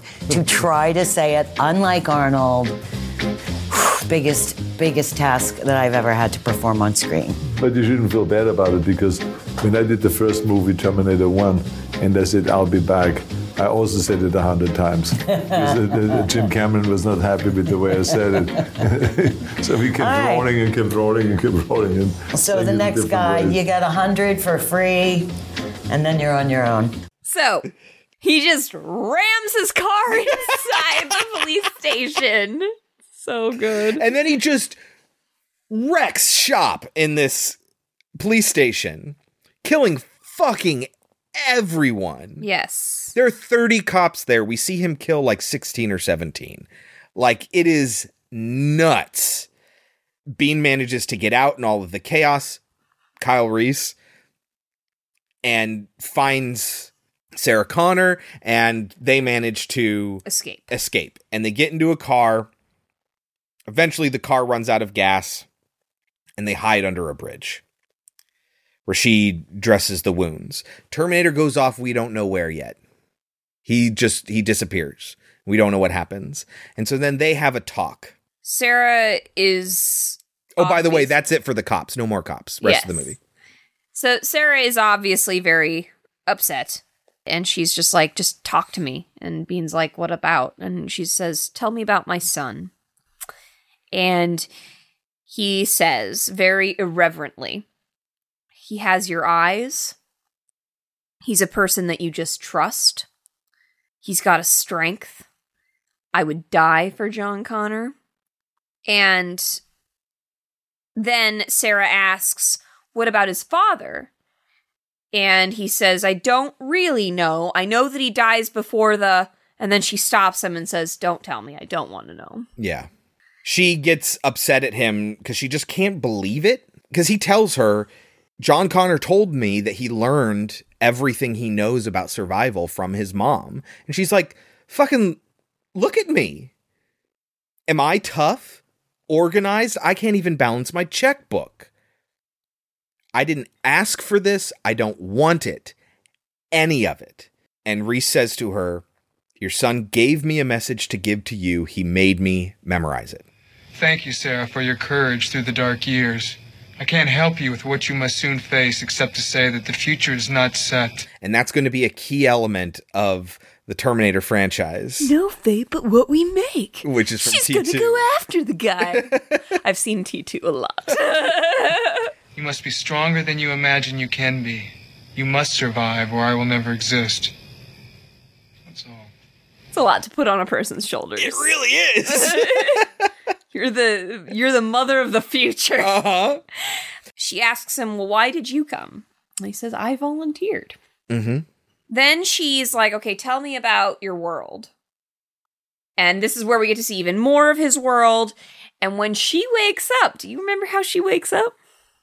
Is she like in his lap or something? She is in his lap Yeah. and he is brushing the hair off of her face. Now, Uh-huh. here's the thing we all know what happens, but Holy shit, dude! Yeah, He's in love with her. Yeah, she's not in love with him yet, Yeah, but she. but they're going to share a lifetime gonna- together, so it doesn't matter. I love this movie, but it's very silly. Uh, so, So when they wake up, they go and they find a motel. And there's a dog there at the front, which is additional help. That I think is James Cameron's dog, actually. I want to say. I'm not entirely positive about that. And they go and they get a room. So he goes to buy supplies. And while he's gone, she calls her house. Yes. Her mom's house. her mom's house. Now, here's a question. Your mom was already coming down to LA to pick you up from the LAPD. That particular police station gets shot the fuck up and you're nowhere to be found. And she goes home? Yeah. Yeah. It's a little. Eh. And we know she did go home or she never left. And why she never would have left is also weird. Yeah. It's not like it's just, oh, the Terminator's pretending to be the mom. No, the mom went home. We know because we see her dead. yes. yeah, so who knows? It's it's a small contrivance. It's an And again, the movie is full of this shit. Mm-hmm. Full of it. Uh, and so using hi- her mother's voice, the Terminator talks to her, and it's it's fun because they don't show you that at first, and she Yeah. thinks she's talking to her mom, and her mom's just like, "I'm worried sick, dear. You've got to tell me where you are." Yeah. So I'm not supposed to do that. And but eventually she gives her a number to call.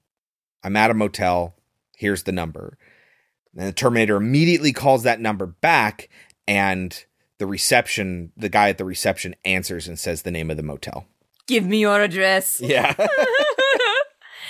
Uh, so Reese comes back and he's got all these supplies and he's showing her how to make uh bombs, basically. yeah, pipe bombs. And, they're not making them right, but it's okay. They're not. No. Oh, you already said that, didn't you? Well, yeah, but he he makes he makes her like twist the bomb closed. Canisters. Huh? They're canisters. Yes, but he makes her twist it closed before they fed the wick through. So now it's just closed and there's no way to get the wick through it. Like, wh- who cares? It doesn't fucking matter. but it is an inconsistency here. But they're making bombs together and it's sweet. Uh, they're doing all this shit, and uh, she says a, a good line. It will never be over, will it? She also says, "You must be pretty disappointed," and he goes, "I'm not. I'm not disappointed at all." And then she says, "What are the women like in your time?" and him being an Im- idiot about girls is like, "They're good fighters." Yeah. No, I mean, is there someone special? No, never. Never. Kyle Reese is a virgin. Ah! He has to have sex once in his life. Uh-huh. And once. it's- Exactly once. Precisely once. And it's perfect sex. And it gets her pregnant. Yes. wow. so good. Yeah. So anyway, they fuck. Yes. So no, but before they do, she says so much pain as she's touching his Uh-huh. chest. And he says, Pain can be controlled. So you feel nothing? So Orion gave James Cameron two notes. They Yeah. wanted two changes to this movie. What were they? Number one, Kyle Reese should go back in time with a robot dog. And they're like, no. James Cameron says no. What? Robot dog? Okay. Which doesn't make any sense because they use real dogs. Yeah, that doesn't work within the storyline. Exactly. Number two was to build up the relationship between Sarah Connor and Kyle Reese. So is all this added? yes. He made that concession. He's like, yeah. So it's not just like they just fuck because they're alone and they're desperate or whatever. No, he plays up the relationship angle about how he's always loved her, like that sort Sarah, of thing. Sarah, I love you. I always have. Uh-huh. I just met you an hour ago. He and he, it's because he gives her the picture and he says, "You seemed a little sad. I always wondered what you were thinking about." Aww. Don't lie, that would so work. It would work. if a man from the future gave me a picture and told me, "I always wondered what you were thinking about." I've always loved you. I'd just be like, Just melt. "Ah!" yes. Let's make love. and then afterwards, now they're all cutesy together. Think fast. Yeah. Uh, but which she does, by the way, with a bag full of pipe bombs. Ah!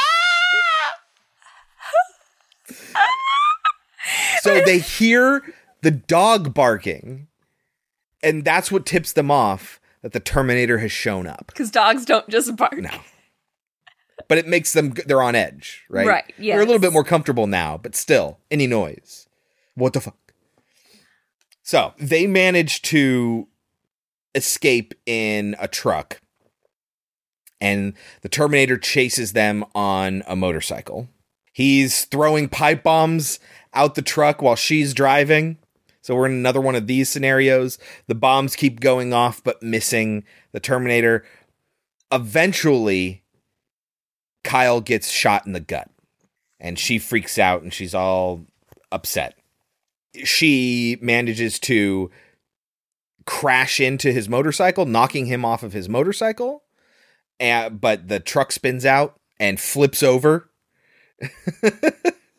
so they're all fucked up and she's trying to drag him scene. away. Yeah, this is another excellent chase scene. the Terminator hijacks a truck. Yep. He gets hit by the truck first. Yep. and then he steals the truck. The du- other dude who's in the truck runs away, I think, right? Or does he get tossed out? I don't remember. No, he uh he gets out of the car he's like, "Oh shit, are you okay?" And then the Terminator just like hits him. So now they're running away from this giant truck, which is then referenced again in T2 later on. Uh, and they're running away from it. And Kyle hides behind like a dumpster or something like that while Sarah continues to run and he tells her to run. And he lights a pipe bomb and throws it in the exhaust pipe of this truck while she's running away. Put a And banana then- in the tailpipe. Yeah, exactly. Look, man, I ain't falling for no banana in my tailpipe. And then he jumps into the garbage truck, which is good because flaming debris comes falling down on the garbage truck. Yes. But the whole, it's not a garbage truck, it's like a tanker truck. Yes. Uh, but the whole thing just explodes. And you can see there's like nothing left. It's just rubble. And they're kind of like, yay, we did it. Ha ha. Like it would be a freeze frame in any other movie. Yes. And then the machine. It gets back up. Yeah. and it has the same limp that Schwarzenegger has when he walks towards the truck after he gets run over. Yep. You can see there's something wrong with what would be his Achilles tendon. Mm-hmm. It's like disconnected or it's broken right there. So it's it's it's kind of cool. Apparently though one informed the other. So the endoskeleton was designed by Stan Winston and his team who are just incredible makeup and special effects artists. They're just world renowned. Uh, but they did actually build the thing out of metal, and it was apparently crazy heavy. It's the first time they made anything kind of like this. I thought it was claymation. they do stop motion animation, That's but it's I not. meant, But it's not motion. actually made out of clay. That's what I meant. Stop motion. Yeah, but they actually built this thing out of metal, and Oh they're like, God. "Oh yeah, it looks great. It looks incredible. It is iconic." Yes. just insanely amazing, but really, really hard to move around and to get to do what they wanted to do. So, Kind of like Jaws. yes. So, luckily, in the future, they had more options with this sort of thing. But then it starts chasing them into this metalworking facility. I don't even know what you would call this place. But it's a good thing it's there. Yeah, exactly. They slam the door, and you get this weird sort of like compositing where they have the stop motion Terminator walking towards them, but they're in a live action shot, and it's just mwah, chef's kiss moi, mm-hmm. just how 80s it is. yes, absolutely. At some point, Reese falls And this is when we get the stupid line On your feet, soldier. I've never liked it. Even when I was a kid, I thought it was a stupid line. And my mom loves it. Yeah. She always is like, On your feet, soldier. I'm just like, God, I hate that line. Ugh. It feels really forced. Um, Yeah. But it's her way of getting him up and to keep going. And they end up blowing up the machine. Yeah, he's down on the ground and it bypasses him uh, to go after her, and he sticks another pipe bomb inside the mechanism and it just blows him up from the center. But that still won't stop it. It starts crawling towards her. Uh-huh. It will not stop. Yes. And so Um, she ends up crawling through one of these mashers, these things that they, they they basically flatten out steel, and it crawls through after her, and then she slams down the gate, and its hand reaches for her, and it's like one of these uh, Alien Three moments, you know, where with the xenomorph, it sticks out its its its mouth at her, and she does this thing, and it's like right here. Uh-huh. Um, but it's used. It's a common trope used in, in things where you see the person and they're right there, their heads in half the frame, and then the thing lunges at them, but something stops them from going the whole way, and it's like really close. It's an incredible shot. It's really good. And she finds the controls and says, You're terminated, fucker. and then hits the button on the mash when it comes down, and it crushes that thing with just its arm sticking out. And that's going to become important for T2 It's going to become later. very important. Yes. Should have made sure the whole thing was crushed, Sarah. Damn you. So, unfortunately, Reese is dead. Yes. It's very, very sad. Cut. Hey, but he got to have sex before he died. Yay.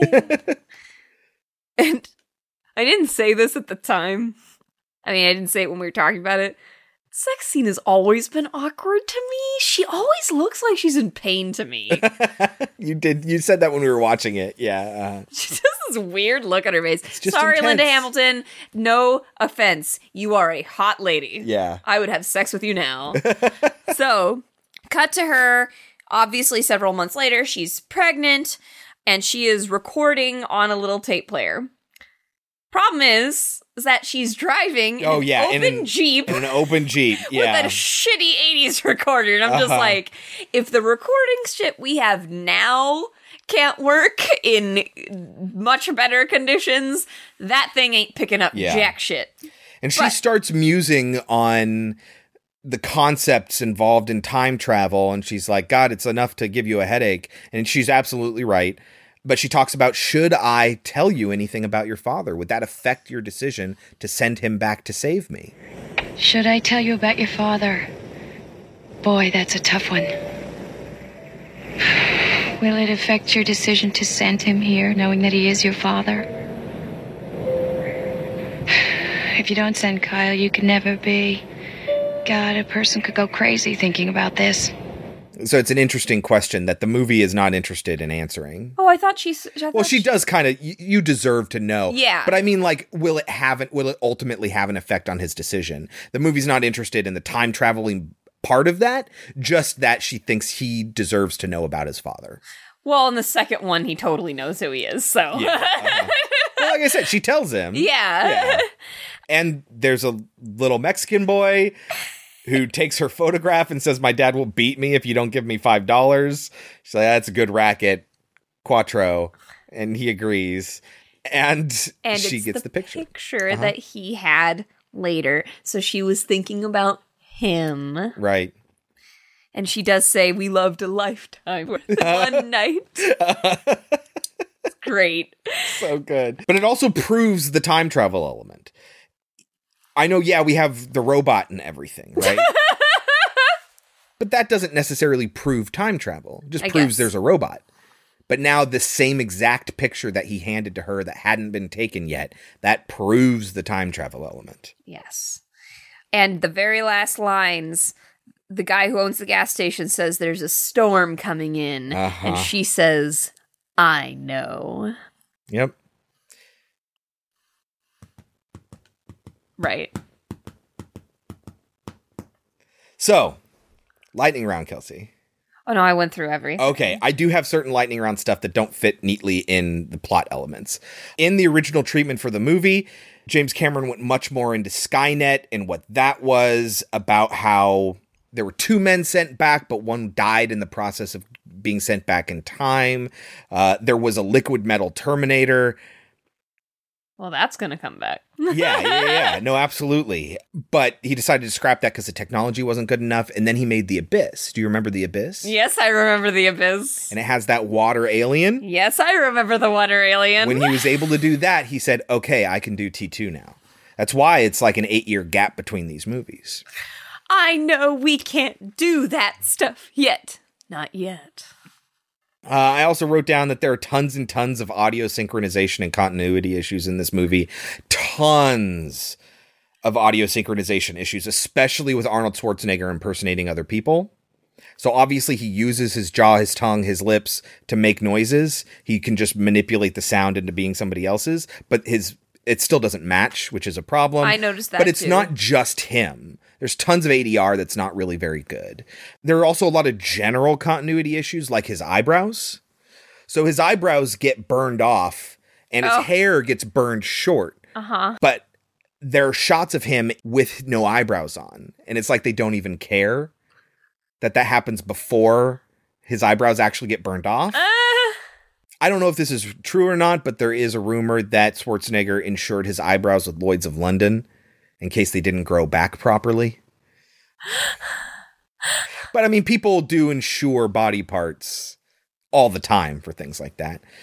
So he's not directing Dark Fate, James Cameron. He's not directing Dark Fate. But there's this thing that Stephen King's taking advantage of. I want to say we mentioned it before, where Stephen King is taking back the rights to all of his movies that he sold Mhm. because there's a 35 year statute of limitations, Mhm. which it's now been on Terminator. So all the rights reverted back to James Cameron, and now he gets money for Dark Fate, even though he's not making it. Oh, that's bullshit. Why? Cuz you gave up the rights. Yeah, but it allows people like Stephen King to get the rights to his stuff back too.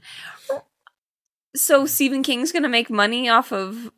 Yeah, eventually, 35 years after they were sold or after he created it. I don't remember what it's based off of, but I mean, I know it's their creation, so I guess they deserve it. But like, I don't know. You sold it. Uh huh. Well, that's why some movies get made is because it's about to revert back, and so they're like, "Oh God, quick, we got to make a movie," you know, while we still have the rights. Yeah. This is interesting. Arnold Schwarzenegger speaks fluent German, obviously. One would hope. Yeah, well, he's Austrian, and in Austria they speak German. There is a German language version of this movie, but Arnold Schwarzenegger does not do the German language voice for his own character. Why? Because he they weren't willing to pay him. No, because Austrian German has a very specific accent that sounds weird to Germans. It's like as if he had like a Scottish accent or something like that. Like that's the equivalent, apparently, which is funny because in T3 there's a deleted scene that didn't end up in the movie where they show there is a guy who looks like Arnold Schwarzenegger, who Arnold Schwarzenegger plays in T3. That's the model for the T800. And he's uh like Sergeant Oh, Candy yeah, or whatever. And he I has this that. really stupid southern accent. Hi, Yeah. I'm Lieutenant Candy, or whatever it is. And then everyone's like, oh, you love him. He's perfect. Except we got to do something about that voice. And there's a scientist there or whatever who's like, we can change it or whatever he says. and he has Arnold Schwarzenegger's voice. Hi, I'm Chief Master Sergeant William Candy. I don't know about that accent. We can fix it. I just thought that that was a kind of funny like relation between the two. I've only seen that movie like once. Yeah. It's probably like out of all the ones I've seen, I felt like I've seen it once, yeah. I felt like that one, T3 and the one with Christian Bale are the two worst of the entire series, which I know I know a lot of people hated the last one that came out. I didn't think it was that bad. Genisys? Mhm. You saw that without me. I haven't seen it. Yeah. Um I think Salvation had a lot of potential. They just fucked it up. Yeah, they They just really did. really fucked it up. I, I mean, do not fuck with T2. Yeah. Not not okay. That's probably why I didn't like it more than the real reason we shouldn't like it. Well, then there's like with Halloween, they need to basically retcon everything Mhm. like twice. Mhm. And that you don't need to do that in Terminator, really, because what's happening is you're rewriting time. All the stuff in all the movies happened. You just go back and you rewrite it all. Uh, I, I read something about how the movie deals with the concept of masculinity, about what a man should be, and about what the ideal man is. And that's Reese is the about. ideal man, babe. Well, see, that's what it's trying to say because there is this thing throughout cinematic and television history that says the closer to a robot you are, the more manly you are. There's the Six Million Dollar Man, there's Robocop, there's Terminator, right? And so that's why you have characters like Kyle Reese who loves, and that makes him more human which is an interesting tie in to the next movie we're going to talk about. Before we get there, Kelsey, what do you think the Terminator has on Rotten Tomatoes? 97. 100%. There you go. With its impressive action sequences, taut economic direction, and relentlessly fast pace, it's clear why the Terminator continues to be an influence on sci fi and action flicks. I totally get that 100% of the critics who saw this liked it. Mm-hmm. Metacritic average of 84. Because again, like I say, it's not perfect. There are tons of mistakes littered throughout the whole entire thing.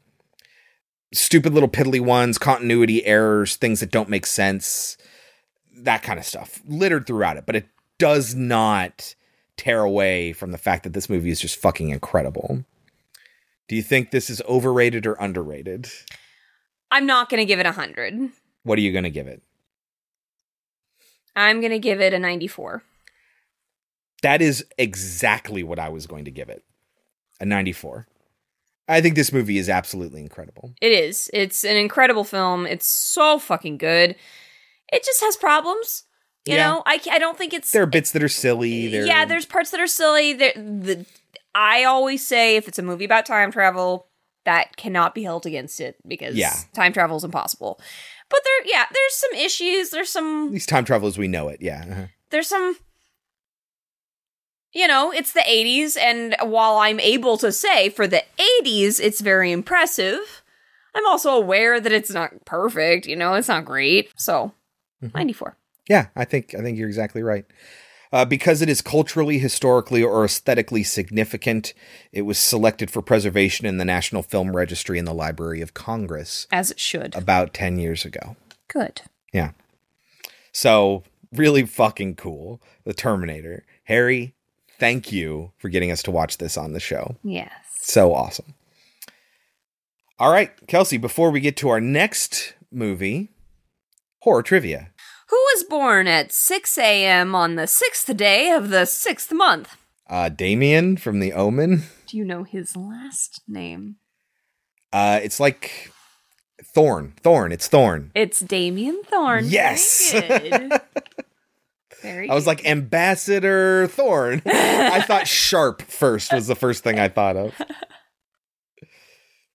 Okay, Kelsey, this is one that you're probably not going to get, okay but I think it's fun to ask anyway. okay When we see through the Terminator's vision, you know, it's all red and it's got all the well we see it several code. times Yeah, we see it several times.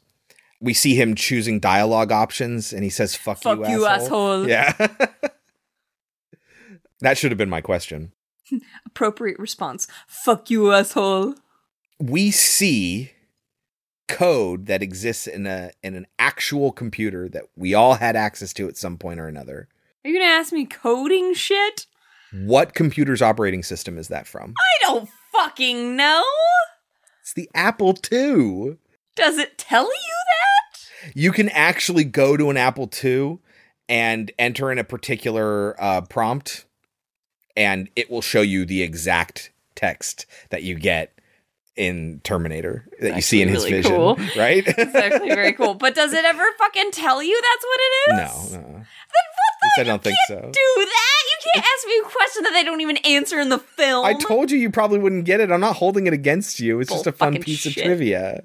Uh, anyway, next movie we're gonna watch is 2016's Morgan, directed by Luke Scott, written by Seth Owen, starring a lot of people actually: Kate Mara, Anya Taylor Joy, Rose Leslie, Toby Jones, Michelle Yeoh. Brian Cox, Jennifer Jason Leigh, and Paul Giamatti. yeah, a lot of people. Uh, Luke Scott, by the way, the director is Ridley Scott's son. Which is why it's such a huge, like, what to me that it didn't do well. Right. Because it didn't. And We'll talk about that a little bit later. What is Morgan about? A group of scientists have created a new being. We're not really given much more than that. Yeah. And the company that funded this project needs to look into an incident that occurred and see if it's worth salvaging the product or not. The movie is available to rent for $4 on iTunes and Vudu and is available to purchase for $8 on Vudu and $15 on iTunes. Should people watch Morgan? If you have to pay for it, I don't know. If it were free, I'd say sure. Yeah. But if you have to pay for it, I don't know. Movie's not incredible. No. But it's not bad. No. But it's not anything special, I wouldn't say. Right. I don't know why if- it did so poorly. If it's just on TV, watch it. There's, Sure. There's a fact about how poorly it did that I told Kelsey already, and it's kind of shocking. It is. It's very surprising. But yeah, I mean, if if you if you have it, if you know somebody that has it, go ahead and watch it. Yeah. If you got four dollars and a free night to spare, sure, There's a lot worse things you could pay for. absolutely, But still, yeah. I probably wouldn't pay for it. Uh, you could take our advice such that it is, or leave it. But when we get back, we will talk about 2016's Morgan. I regret to inform you there has been an incident.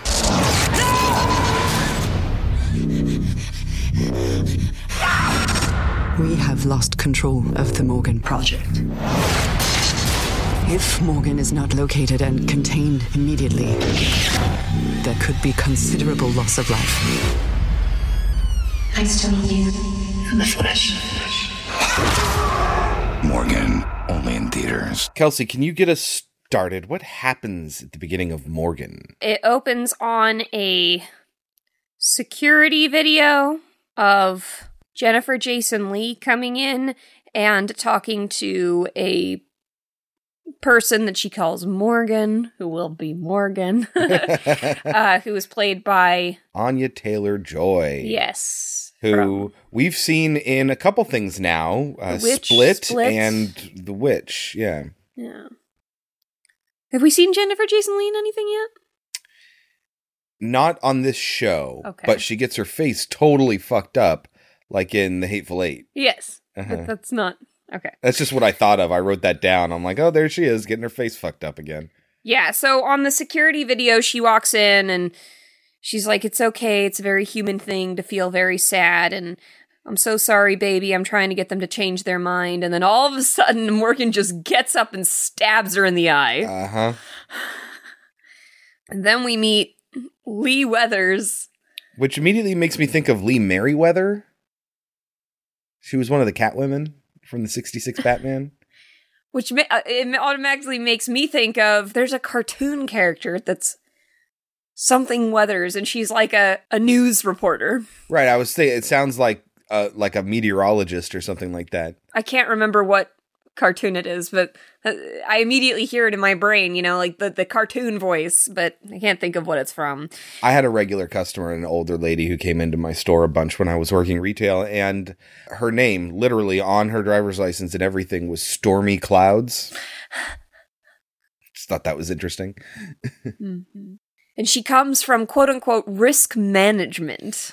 She basically does what Ed Norton in Fight Club. You know, he he decides, hey, is it worth doing a recall? Is it worth doing uh going to to court? Basically, he figures out what things would cost one way or the other.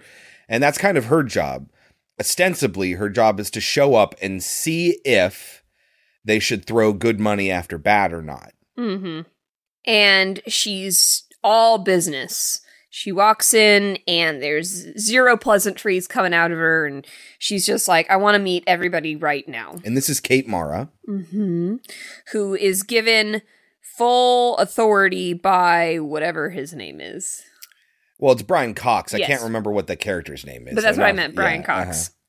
You know that voice the second you hear it. Oh yeah, I mean you don't see Brian Cox till the end of the movie, but you know it's Brian Cox. hmm It's Jim Bryce.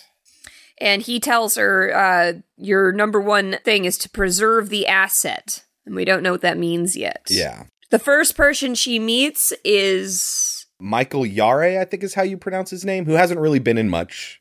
He's one of the doctors there. And he tries to, like I said, welcome her, but it's just, I want to meet them. Then the first person that comes into her room to meet her is. Rose Leslie, who is from Game of Thrones as Ygritte. Oh, that's right. That's why I know her. Mhm. Okay. I was like, I know I know her. And she does a pretty passable American accent. Yeah. If a little smoky. Well, she's got that raspy thing in her voice anyway. Yeah. But the accent's really good. Yeah. She does a good accent. And she is like, Oh, I, I bet you've read all our files. I'm sure mine says that I have boundary issues. Uh huh. Well, she showed up in her room. yeah, going through her stuff, which Uh-huh. Kate Mara did not appreciate. Yeah. But she didn't say anything. And so she basically doesn't speak to Ygritte. And Ygritte is just like, I get it. You're here to do your job. But, you know, if you need somebody, I'm here because she's the one who was here to help Morgan develop her emotions. Her name is Dr. Amy Menser, so we'll call her Amy or Sorry. Ygritte. Or Rose Leslie. what's his name's wife? Yes, Jon Snow's wife. we then meet the cook, who is played by Boyd Holbrook. His name is Skip. Skip Vronsky. Aw, Skip. Yeah, um, he was in The Predator. He was in Logan. Oh yeah, wasn't he a bad guy in Logan? Yeah, mhm, he was the bad guy in Logan. I mean, kind of. He's the guy who's chasing after Logan. Oh, he's the main guy that chases after Logan? Yeah. uh-huh. Oh. Probably getting it conflated with uh Deadpool, because that's the evil guy I'm seeing, I think. Oh, okay. Anyway, and they kind of make it seem like she's flirting with him. But I don't know if that's because she can automatically ass- sense that he's into her and that would that would aid her. Yeah, no, I think that's But she checks the way she looks before she even enters the room. But maybe she read from his file that Yeah. he likes to Mhm. fool around with ladies. Yeah, well, and we know he has. Yes. We find out later. But yeah, I, I think she just knows what's in her best interest. Yes. To be on the good side of certain people. Why she would want to be on the good side of the nutritionist and not, on the therapist. yeah, Amy's side, I don't know, but Well, because the therapist, I think she would have known would have been on Morgan's side, whereas the cook would, was against Morgan. yeah. He's kind of creeped out by her. I'm assessing the situation. I can't remember the lyrics. God damn it. What is it from? Oliver, it's Oh, Fagin. okay. So, again, she's walking around this this facility trying to meet all the people. She walks in to meet Jennifer Jason Leigh. Who is just high on drugs. Yes, they've just medicated her, and it's like this is probably not the best time for her to be interviewed by someone assessing risk management. Yeah. But okay. And she's, of course, trying to say it was my fault. Don't blame Morgan. You know, I should have seen that she was in a mood and yeah, whatever. but we saw what happened. It came out of nowhere. Yeah. And she's just like, I was careless. And that's when Mara says, not Rooney Mara, Kate Mara. Uh, You didn't right? say Rooney Mara. You just said Mara. I know, but that's what I was thinking. Uh huh. It is Kate, It's Kate Mara. Yeah. not Rooney. Not Rooney. But they're sisters. They are sisters. Okay. So Kate Mara says Morgan is not a she, it's an it. Yeah. And they're talking, and Jennifer Jason Leigh says, You're a liar. I can tell what you are. Yeah, You're an assassin. There's a smile on your face, but I can tell what you are. You're an assassin. You're a liar.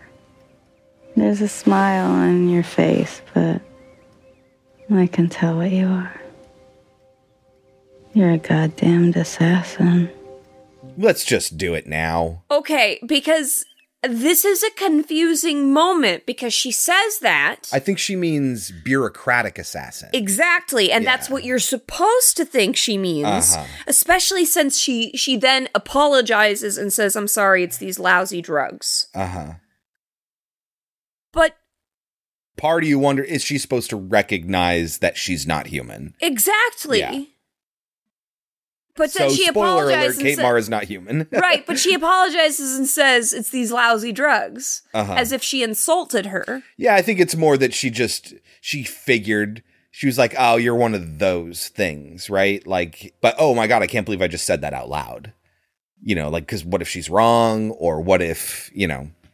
It's also unclear throughout the film whether or not Kate Mara is aware of her Right. Of her. Even at the very end. Yeah, you don't Uh-huh. know. You don't know if she knows or not, Right. which is a weird choice, I feel.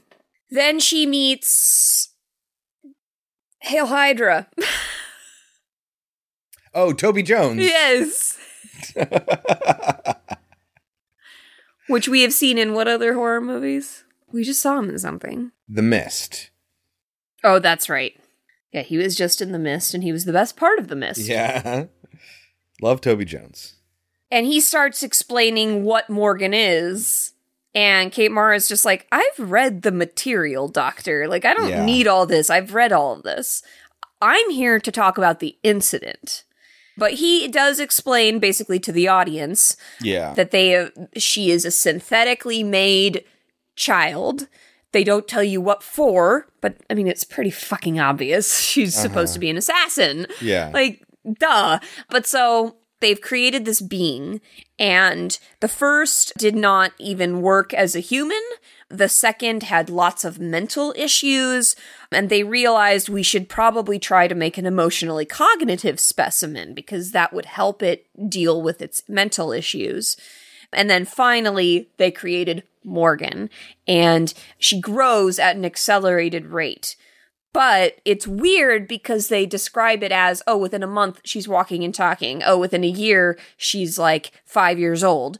And then now it's been five years and she's like, what, 18? And I'm like, okay, There's also this how does that. there, there's also this weird thing where they talk about she gets so advanced that she can suddenly like read people's minds. Yes, they briefly mention that. And it's not even like reading people's emotions. Like she can tell you what your kids' names are. Yes. Like they're just going to drop that they could they have a clairvoyant. And why is that even necessary? I feel like this movie either went through rewrites or was. Oh, yeah. Or Oh, was yeah. edited like crazy. Right. And um, I mean, this this kind of all goes back to what is the point of the movie? Like, what is the movie saying? Where when we have again, we're just going to go right out there and say it. Kate Mara is one of these.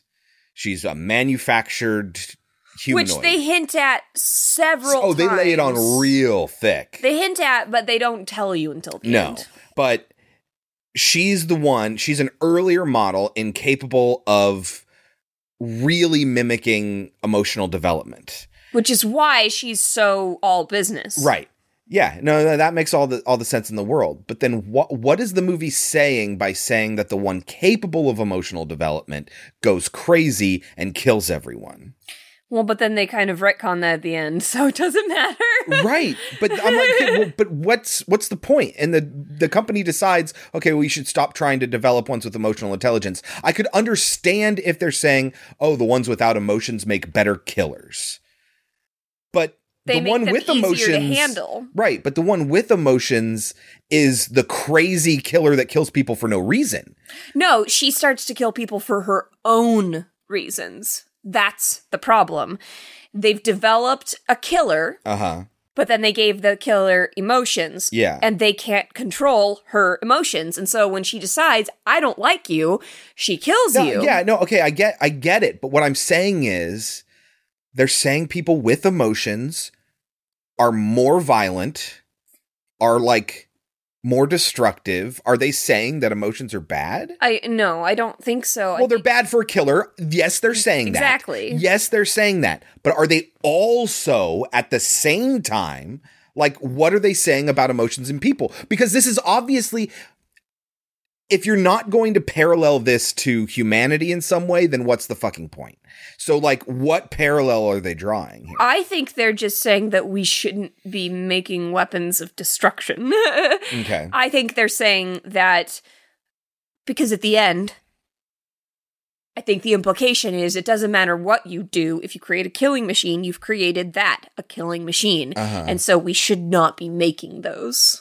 It just it it feels like there's something that should be there but isn't. Like they just came up with a cool idea and then made a movie about it without considering what they could say about that. That's pretty much what I think happened. Yeah. As a synthetic with a better ability to develop emotions, what she represents is a better facsimile of a human. That's what you've created is a better facsimile of a human, and this one is more out of control and violent. So, whether you mean to or not, you are saying that the more human you are, the more prone to violence you are, and the more dangerous you are. Maybe that's what the movie's saying, but it's like they didn't think that step deep. It's No, like they I think- created a thing that sets up that comparison and then didn't care to wonder to do the actual comparison. You know what I yeah, mean? Ex- exactly. And I think you've hit the nail on the head for why this movie probably was not successful is because it's a very simple film. Yeah. It doesn't have, in my opinion, it doesn't have underlying social Themes, ideas. yeah. It's just like, don't create Right. Wouldn't like, this be cool? Yeah. Uh-huh, like totally. I, I feel like that's all it's trying to say, which is why it didn't That's a do good point. well. That's a good point. Now here's the thing: I didn't think this movie was awful. I thought it was perfectly fine. I thought it was perfectly average. But yeah, that's probably why this movie was super unsuccessful, is because Yeah. it really didn't say a whole hell of a lot. So after he explains to us what she is, and and Kate Mara gets annoyed and says, "I've read the material." She says, I'm unclear on the cause. And he explains she's just angry because we've stuck her inside. yeah. She used to be allowed to be outside and now she's not. And Mhm. she's unhappy about that. She's five years old. What do you fucking want? Yeah. And it's like, well, I want someone who's not going to murder people. Yeah. uh, so she goes in to speak with Morgan. She says, Hello, Morgan. Do you know why I'm here? And she's like, Absolutely. You're here to see if I'm a potential product stream. And she says, Well, how are you feeling today? And she says, I'm feeling not quite myself. And she's like, Do you know what I want to talk about? And she's like, Yes, you want to talk about the incident. It was an error, an error of judgment. The doctor explains to Morgan, Don't worry, Morgan, we're going to do the psych evaluation tomorrow. And Morgan puts her hand up on the glass. And Kate Mara does not put her Yes. hand up on the glass. this glass. is obviously is set up a reference to the fact that Kate Mara doesn't have emotions, or at least complex emotions, and Morgan does.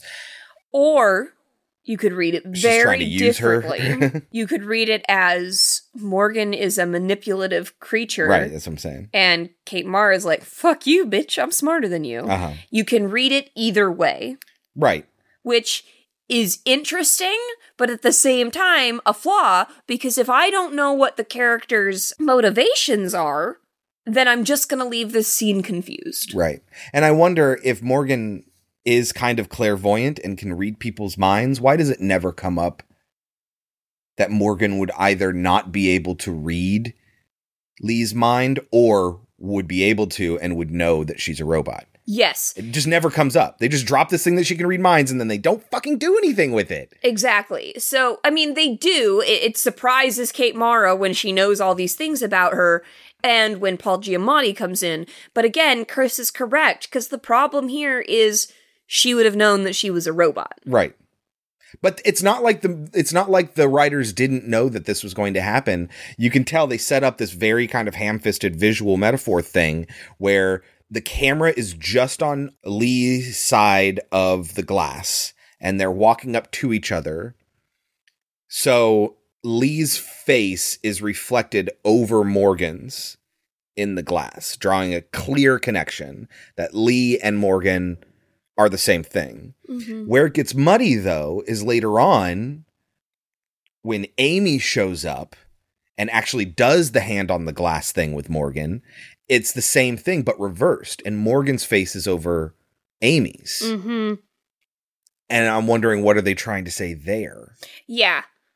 Again, it either this was either rewritten multiple times or it just got edited. It's a little messy, yeah. uh-huh. Like I could think of a couple things they're saying, but none of it is um evocative really. Like it's it feels like it's supposed to be like, oh, isn't isn't this deep visually? But it's like, okay, well, let's analyze it. What exactly are you saying?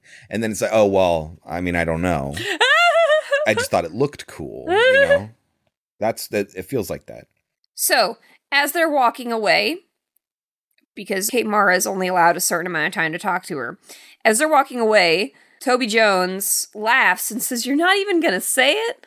And she says, says Wait, Say what? He says that you're impressed. And she goes, Is that what you need me to say? Yeah. Now, again, confusion. Is Kate Mara being a bitch? Or, is she legitimately asking him that? Yes. Yeah.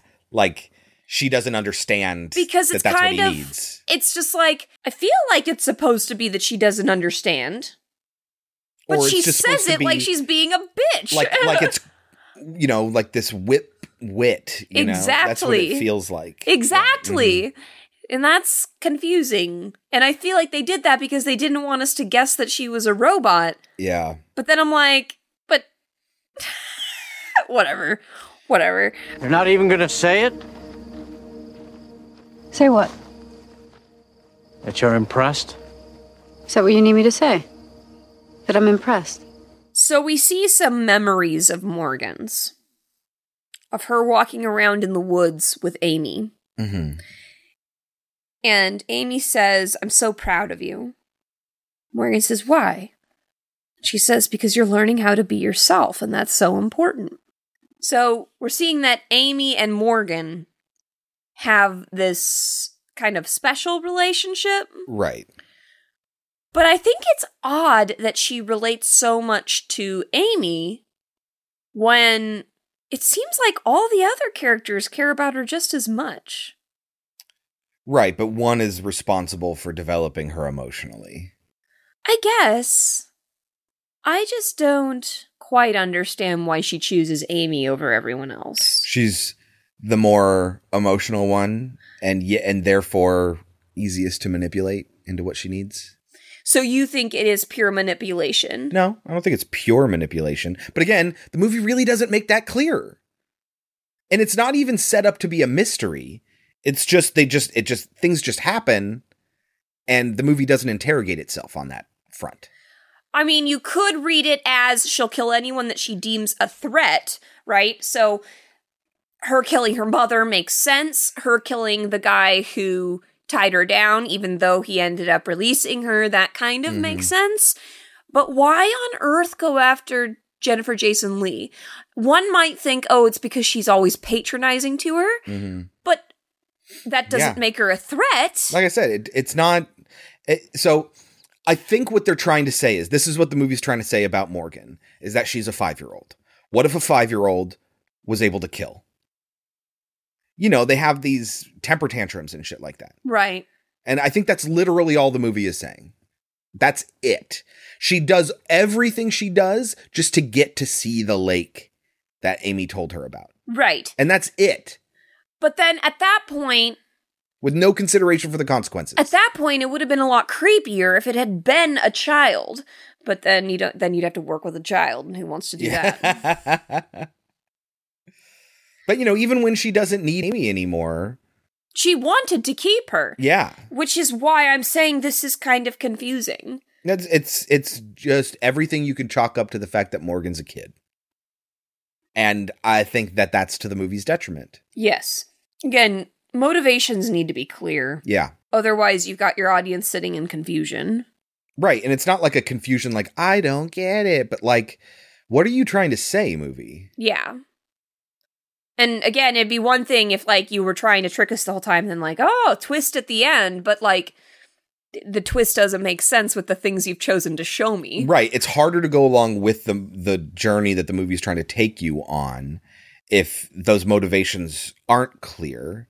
It's harder to for there to be a twist if those motivations aren't clear.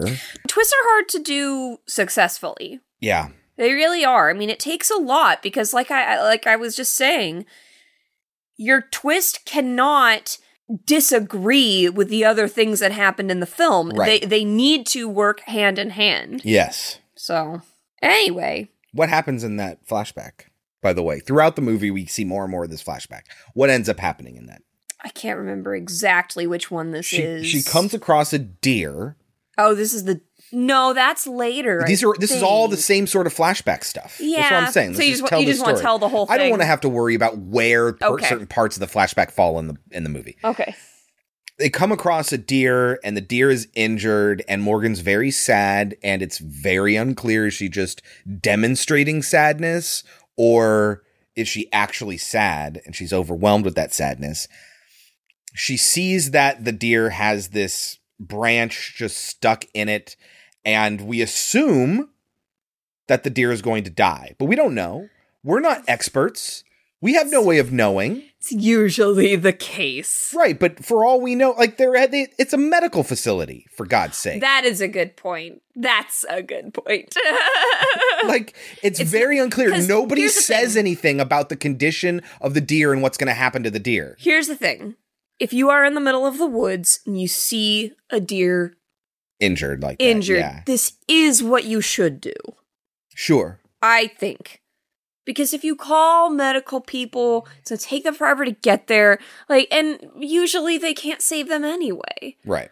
But I mean, you know, unless you take them to an animal sanctuary, it's gonna take all this time. And I, I guess you could. I don't know.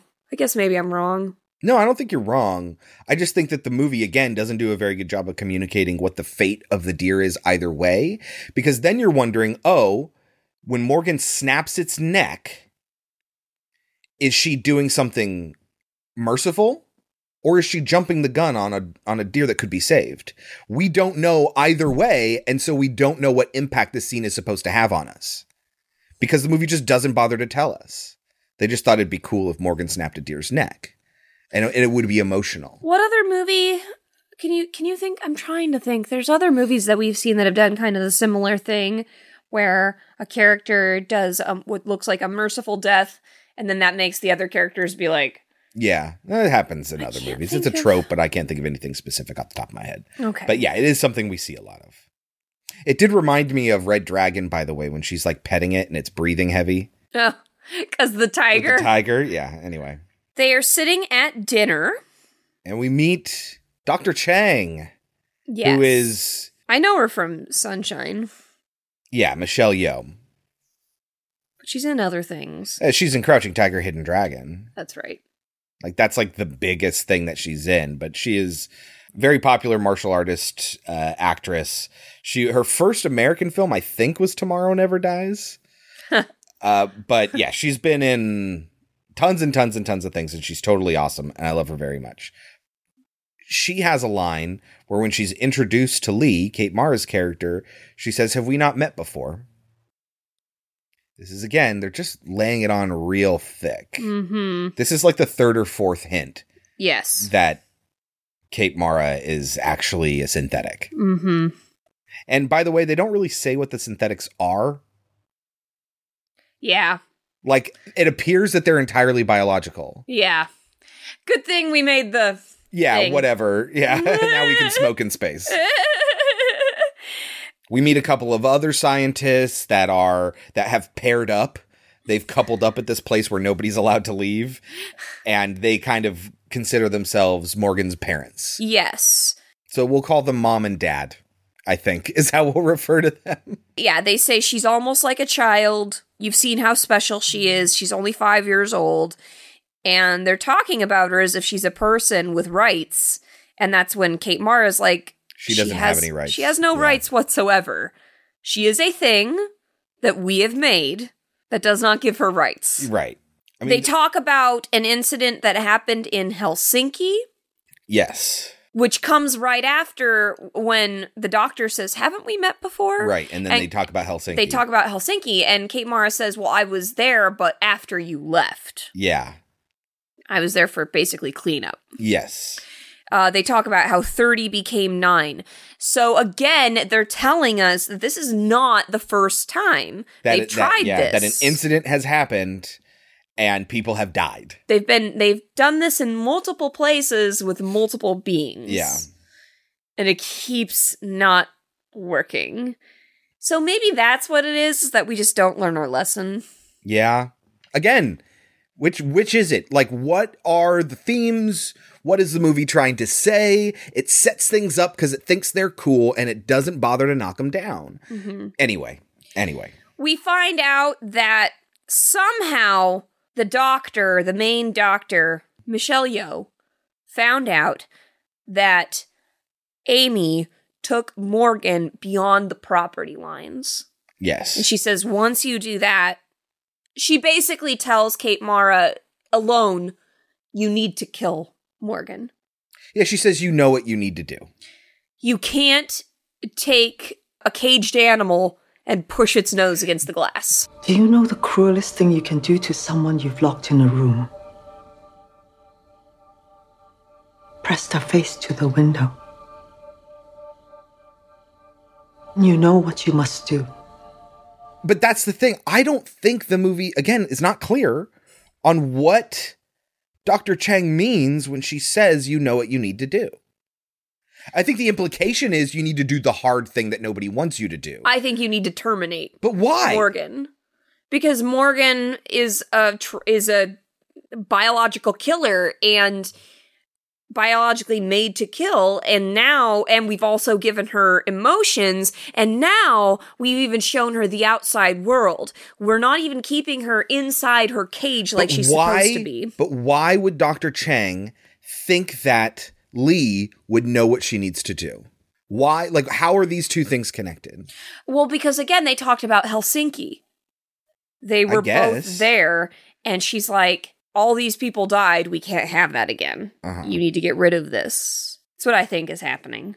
Yeah. And I think it hurt. I, I think the doctor is saddened by it because the doctor has come to love Morgan, even though she doesn't want to. Yeah. I feel like she she she knows in her heart this is a thing that I do not like. This is a thing I made, but still she's grown attached to it. So she comes across the cook again, sitting outside, and Kate Mara says, and this is weird again. Kate Mara says it's peaceful out here. Uh huh. So she has emotions about some things, but not everything. Well, it does, she doesn't say whether she likes it or not. I guess. And she's able to do small talk. Yeah. He explains, "Well, I'm having I'm sitting out here cuz uh the people next door are having sex really loud." So yeah, the walls I'm- are thin. yeah. And they start drinking together. So we know that they they are biological. They Yeah. can't they take in food, I guess. Yeah. And drink. And Skip tells the story of the people that work here a little bit. You know, he talks about how dad, Dr. Birch, the male Dr. Birch, paired off with mom, the female Dr. Birch, uh, after he tried to get with Rose Leslie's character. And and, And then the- he tried to get with Rose Leslie's character at one point. And, while this is happening, Amy can overhear their conversation. yeah, And like you're supposed to think that something's going to happen from that. no, nothing happens from No. Yeah, uh-huh. She could not, like, okay. this is when he admits to Kate Mara, the thing has always given me the creeps. yeah. Talking about Morgan.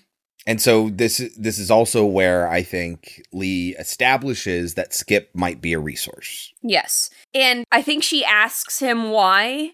And kind of as a joke, he says, it made the perfect risotto. Yes. Which I did. I liked that Uh-huh. line. That was cute. Yeah, because he's the cook. How do you feel about Morgan? Honestly, things has always given me the creeps. You're the only one I've heard say that. That may be true, but, you know, not a scientist. Maybe I'm just a little jealous. Jealous. Maybe. Uh, why? It made a perfect risotto. made it like it was nothing. Eh, they say you have to cook with your heart and your soul and all that stuff, but uh, it just made the most perfect risotto. She just made the perfect risotto. Yeah, cooking is supposed to be and baking and all that is supposed to be like an art form. and this mechanical thing which doesn't have a soul made a perfect risotto. which is hard to do. Chris and I just tried our food for our wedding, and we tried the risotto. Wasn't great. Yeah. He tries to kiss her, which again, well, he does kiss her. yes, which again, we kind of got the impression that she was into him, but then she totally is not. Rebuffs him and says goodbye, Skip. or goodnight, Skip. Which I don't know what that means. Right. Right. Right. Again, the movie's just full of stuff that they're just, and then this happens, and then this happens, and then this happens, and it is not interested in interrogating itself. He also has a funny line here as she's leaving. He, I mean, he tries to make up for it and says, you know, when you've been cutting the crusts off for C3PO as long as I have. That is on me. Uh, if, if you knew how long I've been up here in the middle of nowhere, flipping grilled cheese for these guys and cutting across off for C3PO, it's Have a good night, Skip. all right. But when he leaves, when she leaves, he's just like, well played, Skip. Yeah. I'm an idiot. Yeah. Amy goes in to talk to Morgan, and she again says, just be yourself tomorrow. To which Morgan says, I suppose that is the only thing I should be. Uh huh. And then later, Amy's gonna regret that. Yeah. Just be yourself. Okay?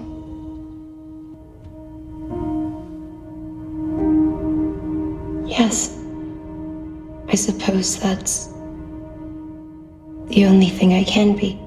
It's it's almost like in preparing her to be evaluated, they are influencing who she ultimately is. And that could be something interesting to, to talk about and to make your movie about. But nope. And Morgan says, Tell me again about the lake, Lake Navarre, Yeah. which Amy does. And that's, again, I think that the, I think that the main doctor is right. Pushing a caged animal's nose up against the window is not going to do you any favors. Yeah. They kind of make it seem like Amy has a crush on Morgan.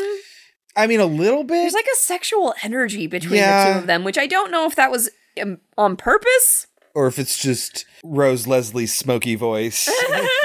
always sounds sexual. but yeah, she uh she doesn't get to go in for the psych evaluation because she says that she didn't clear for essential personnel, which does not make her happy. Right. And this is when Paul Giamatti shows up. Who, when they talk about Morgan being a thing or a person, says it's a goddamn microwave as far as I'm concerned, which I think is a pretty good line. And when they have they have everything set up and he's going to sit on the other side of the glass from her and he's like what is this no i need to be in there with her and they're like well i don't know if that's a good idea the incident involved her being violent and his response is if you need me sitting on the other side of the glass from this thing then i think it's fair to say it's already failed the psych evaluation Exactly. which is a fantastic line It is.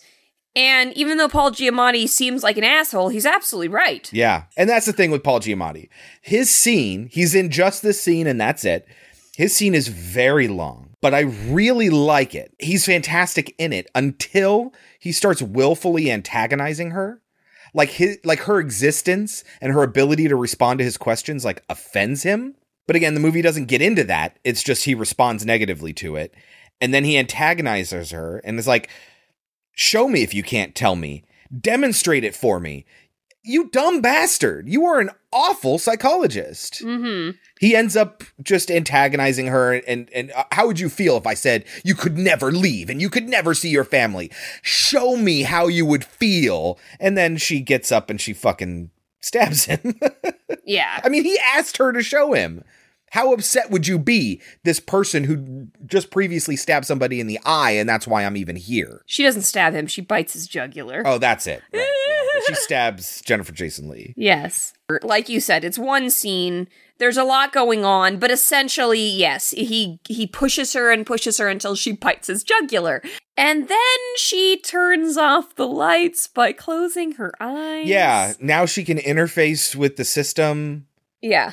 She's a she's a Chucky doll apparently. Yeah, why she can't unlock the doors then? I don't know. It's weird. A- And I mean at this point, I think it's supposed to be more that, well, I fucking bit that guy's jugular. It's- They're gonna terminate yeah. me. It's time to start killing people. Uh-huh. So, I mean, like, at this point, I'm not surprised when she kills people because it's just trying to escape, Yeah. which is fine. But she misinterprets what people are trying to do. There are people that eventually are trying to help her escape, and Yes. she just kills them. Yes.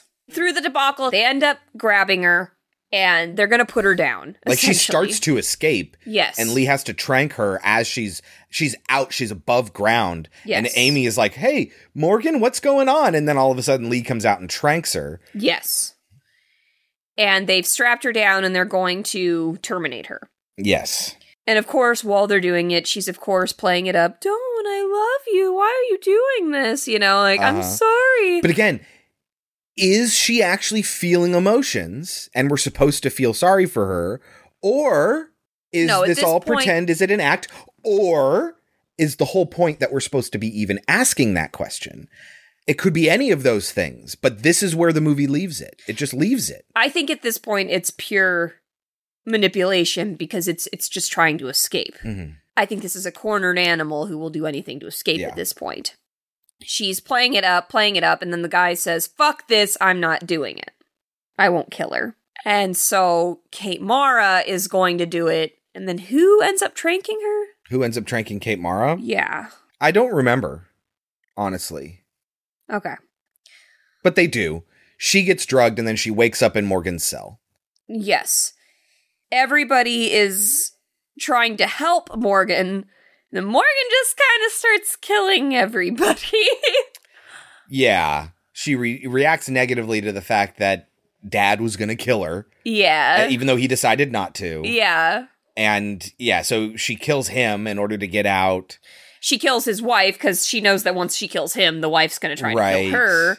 She ends up killing Brenda for no good reason because Brenda had nothing to do with her. But then again, Brenda's the one that she stabbed. Jason, Oh, yeah, yeah, Jason Leigh. uh-huh.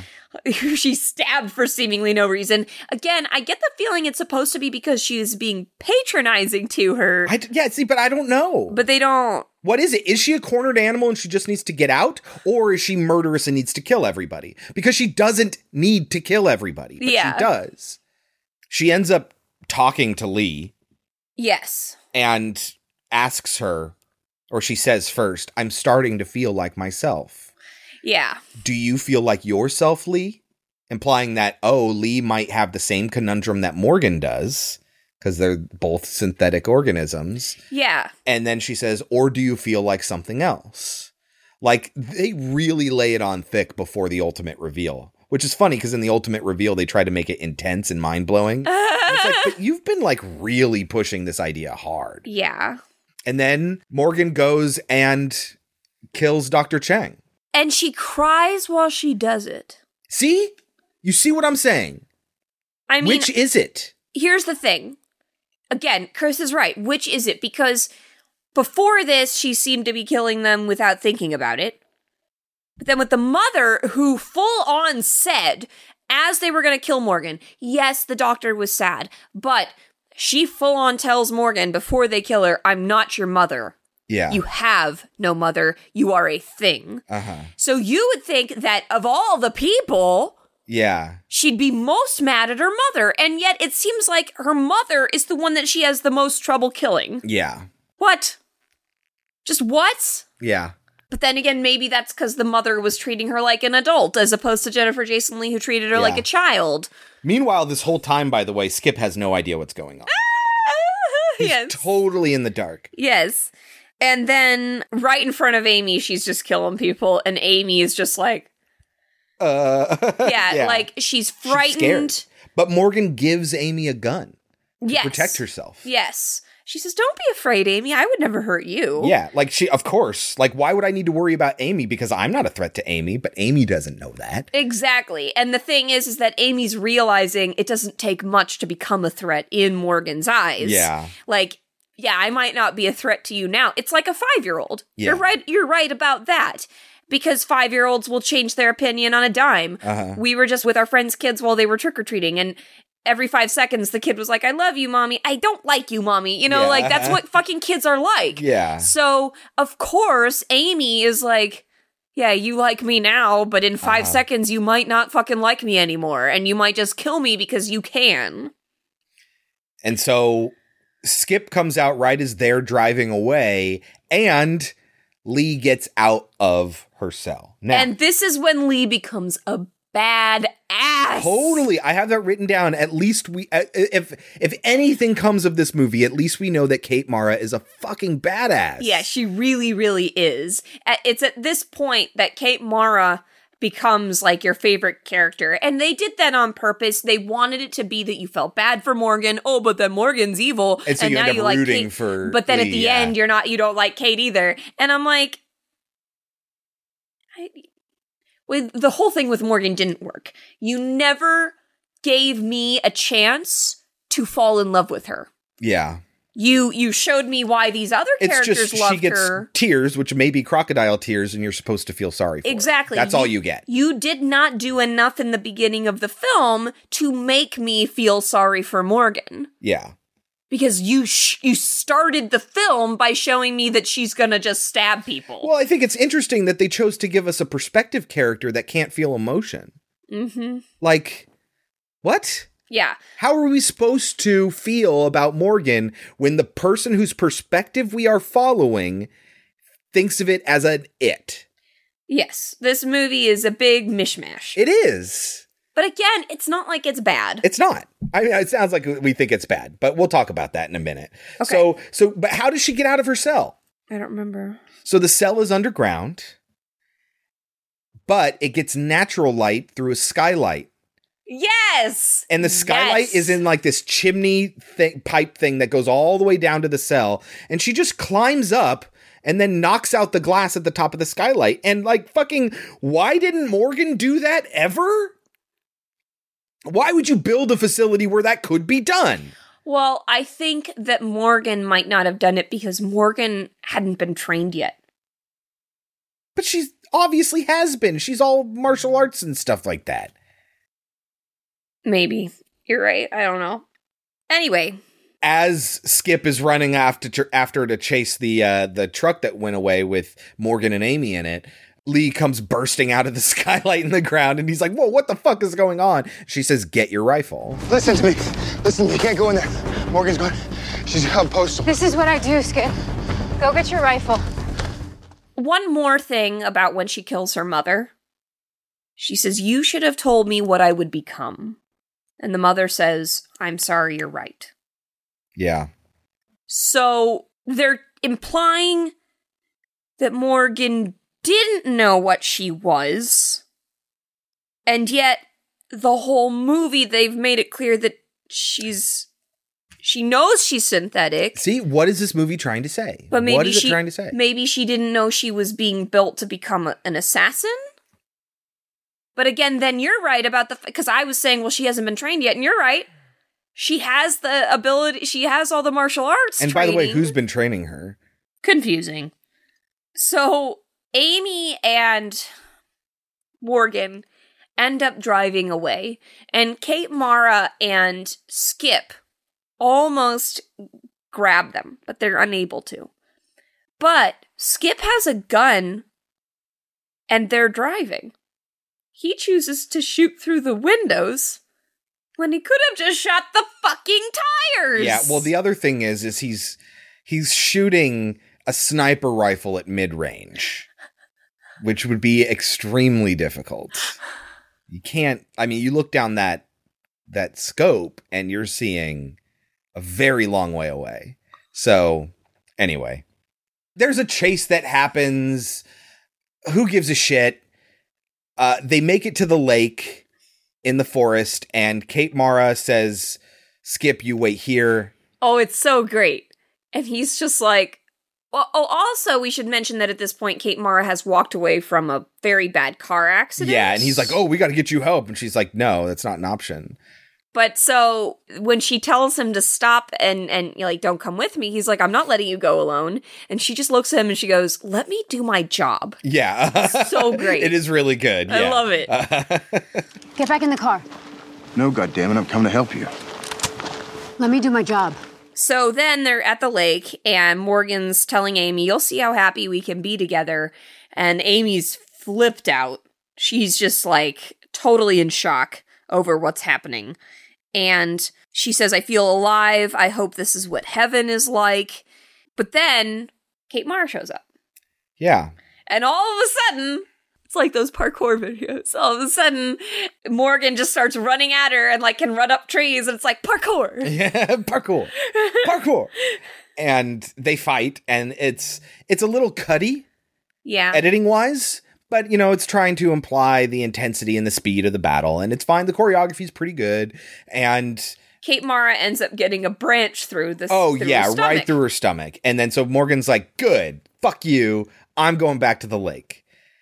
And so she goes to the pier To which she sees that Amy is pointing a gun at her and says, You have to stop. Uh huh. Now, what happens next is Lee shows up on the pier, surprise, and beats Morgan over the head with the butt of the sniper rifle. With the butt of the sniper rifle.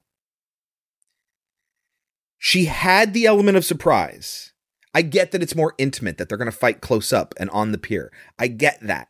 But she has a sniper rifle and the element of surprise and the higher ground. I have ground. yeah. Why would you walk up behind somebody and just hit them with the fucking gun you have? I don't know. Maybe she didn't have any bullets. Maybe. I don't know. Maybe I missed that part. I I get it's more intimate and she does succeed. So it's not an issue where, like, oh, she fucked up and it's because she did something stupid. She still succeeds here. But there's no reason she wouldn't have shot her from afar with the sniper rifle. Anyway, they get into a really close fight. They fall into the water. Oh, and by the way, Amy's dead. Did she die here or Yeah. does I thought maybe Lee killed her? no.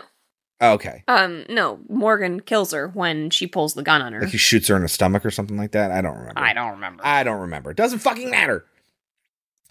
But Lee drowns Morgan. So apparently lung function is required in these biological organisms. Well, again, they have to eat. Yeah, yeah, no, exactly. And so Morgan drowns in the lake that she always wanted to go to, that she wished was what heaven was like. And there's something profound there, but the movie does nothing with it. Nah. Then Lee trudges out and she gets out of the forest and Skip's like, Holy fuck, what's wrong with you? And then she just, No, at first she's like, we need to go. And he's Uh-huh. like, but where's everybody else? What happened? And she's like, we need to leave. Uh-huh. And he won't leave. He keeps asking questions. She's just like, okay. And then kills him. yeah. I wasn't going to kill you. I had no, I had no need to, but if Uh-huh. you're going to ask questions, you need to die. Yeah. So everyone's dead. Literally everyone is dead except for Lee. Or maybe, maybe she does kill Amy. Yeah, see, I don't remember. I feel like she does. After she Amy. kills Morgan is what I thought. I thought Yeah. she kills Morgan and then she kills Amy. Yeah, that might be it. Yeah. And then she kills Skip. And then now you're starting to be like, whoa, wait, is Lee not good? Because these are characters we like. Anyway. But she's cleanup. Yeah, exactly. This is her job. She isn't she she is maybe partially risk management, but really she's there to assess the situation and do what needs to be done. Mm-hmm. And they talk about that in the offices where we finally meet Brian Cox and he has two lackeys that he's talking to and they talk about, well, it was a grand experiment and it failed. But I guess we the old did dogs hunt the best. Yes. What we did learn is that while the Model 7 or the Model 9 or whatever it is that Morgan was, it was a failed experiment, we did prove the effectiveness of the Model 4, which is what Lee is. Yes. And, And they say the collateral damage was upsetting but unavoidable. yeah. And he, he- Brian Cox is kind of okay with the whole situation and because hey, we got results. And this is a very innovative mindset. A company that would be focused on creating what effectively amounts to new life.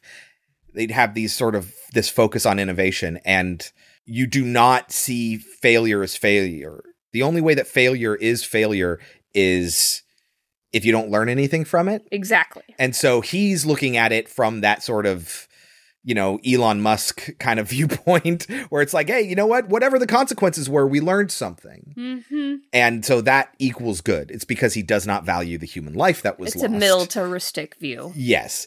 And while there is something admirable about not, fi- you know, finding success in failure, that's good. I don't think there's such a thing as finding success in the failure that amounts to the death of that many people. Mm-hmm. But anyway, she's just sitting there and she's looking at her hands and they're kind of bloody. And she's outside. She doesn't hear the conversation they're having.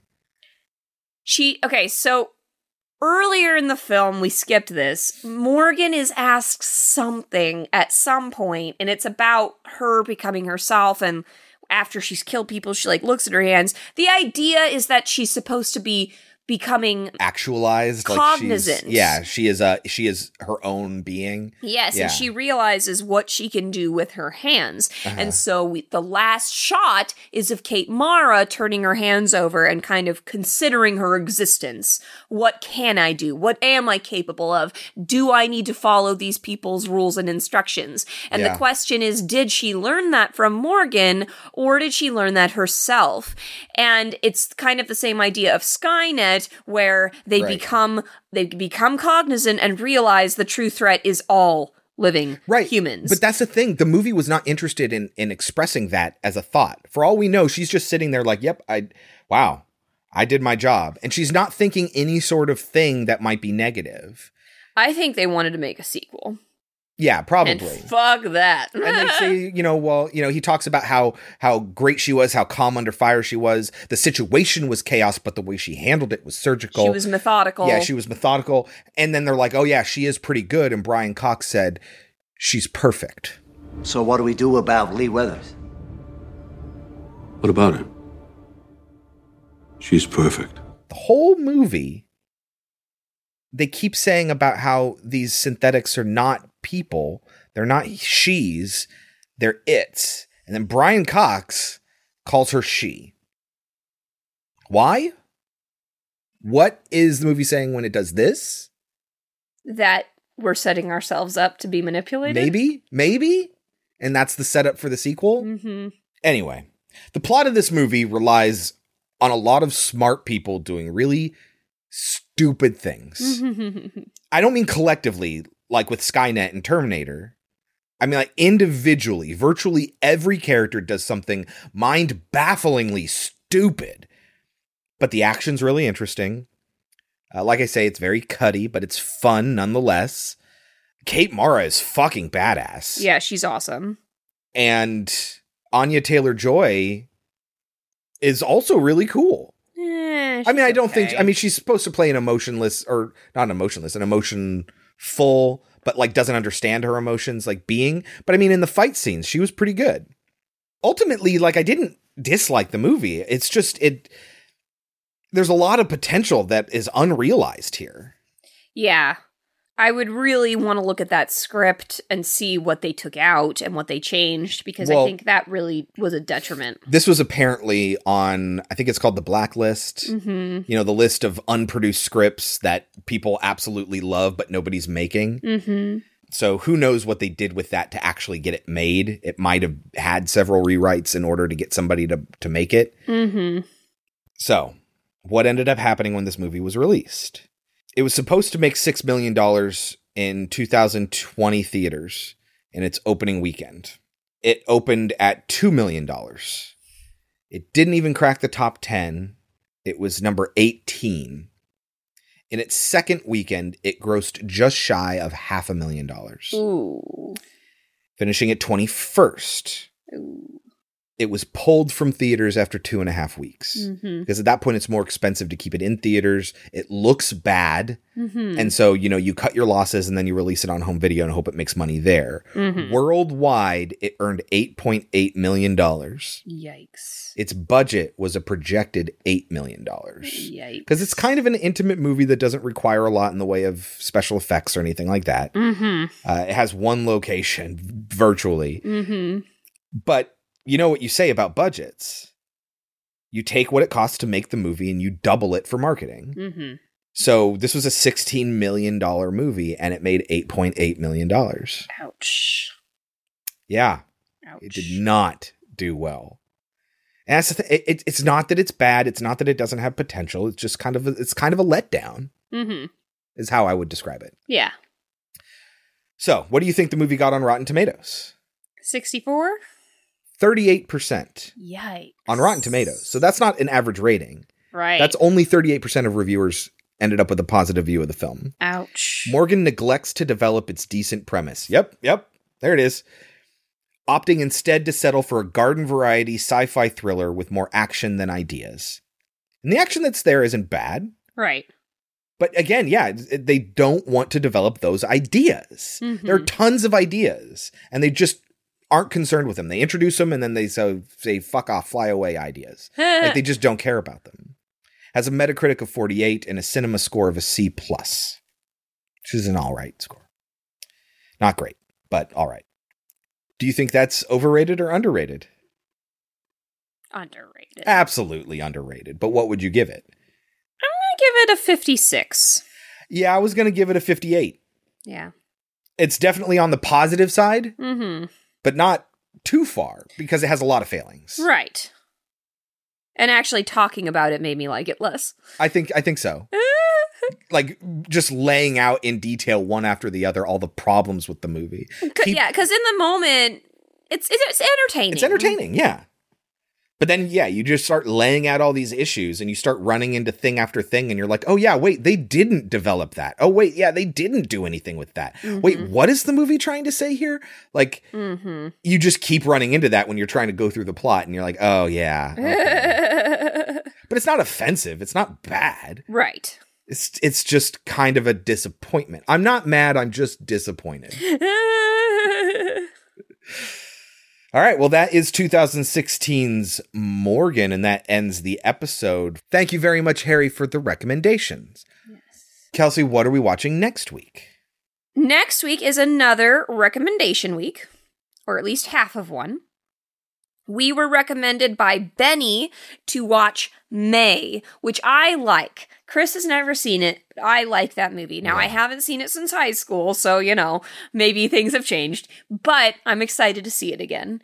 And so I paired that with 1977's Martin, which is a lesser known movie by John Carpenter about a serial killer. So, serial killers next week. With names for titles. Martin and May. Yeah. Good. Awesome. Thank you very much, Benny. And again, thank you, Harry, for recommending this week's movies. It was very awesome. Glad we got to watch Terminator. Glad to be reminded of Morgan because we didn't really mention that. We mentioned it last week. We had both recognized that we had seen Morgan. Neither one of us could remember a thing about it. Yeah. Like as soon as it started, we were like, we think Amy dies. yeah, no, yeah, we were really unclear on it. So anyway, next week is Martin and May. Until then, you can always reach us at podcemetery.com, our website where you can find every episode, a list of every movie. You can browse things that way, or you can follow us on Twitter at podcemetery. We post a lot of extra stuff on our Twitter, so please be sure to follow us there. You can email us at podcemetery at gmail.com. Follow us in your podcatcher of choice. Uh, don't forget to rate and review. Five star written reviews are the best help you can give us there. Sharing us with friends is absolutely awesome and probably the best thing you can do to actually make effective change as a single person and get people listening to the show. Uh, but thank you all very much for just listening in the first place. We love each and every one of you. Until next week, I've been Chris. I've been Kelsey. And this has been Pod Cemetery. But before we go, Kelsey, any last words? You go naked. Something about the field generated by a living organism. Nothing dead will go. Why? I didn't build the fucking thing!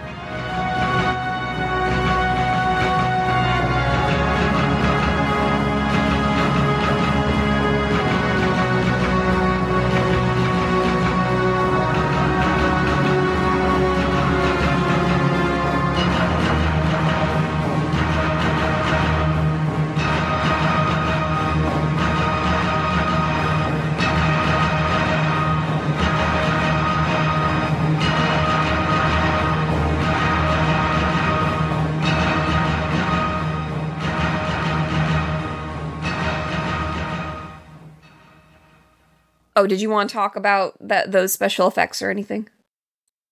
Oh, with the mirror? Yeah. No, that's okay. Okay. I figure everyone knows it. Yeah. At this point. The really interesting stuff is in T2. That's true.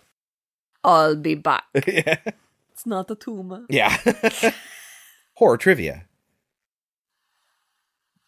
My cards fell a long time ago. Guten Morgen.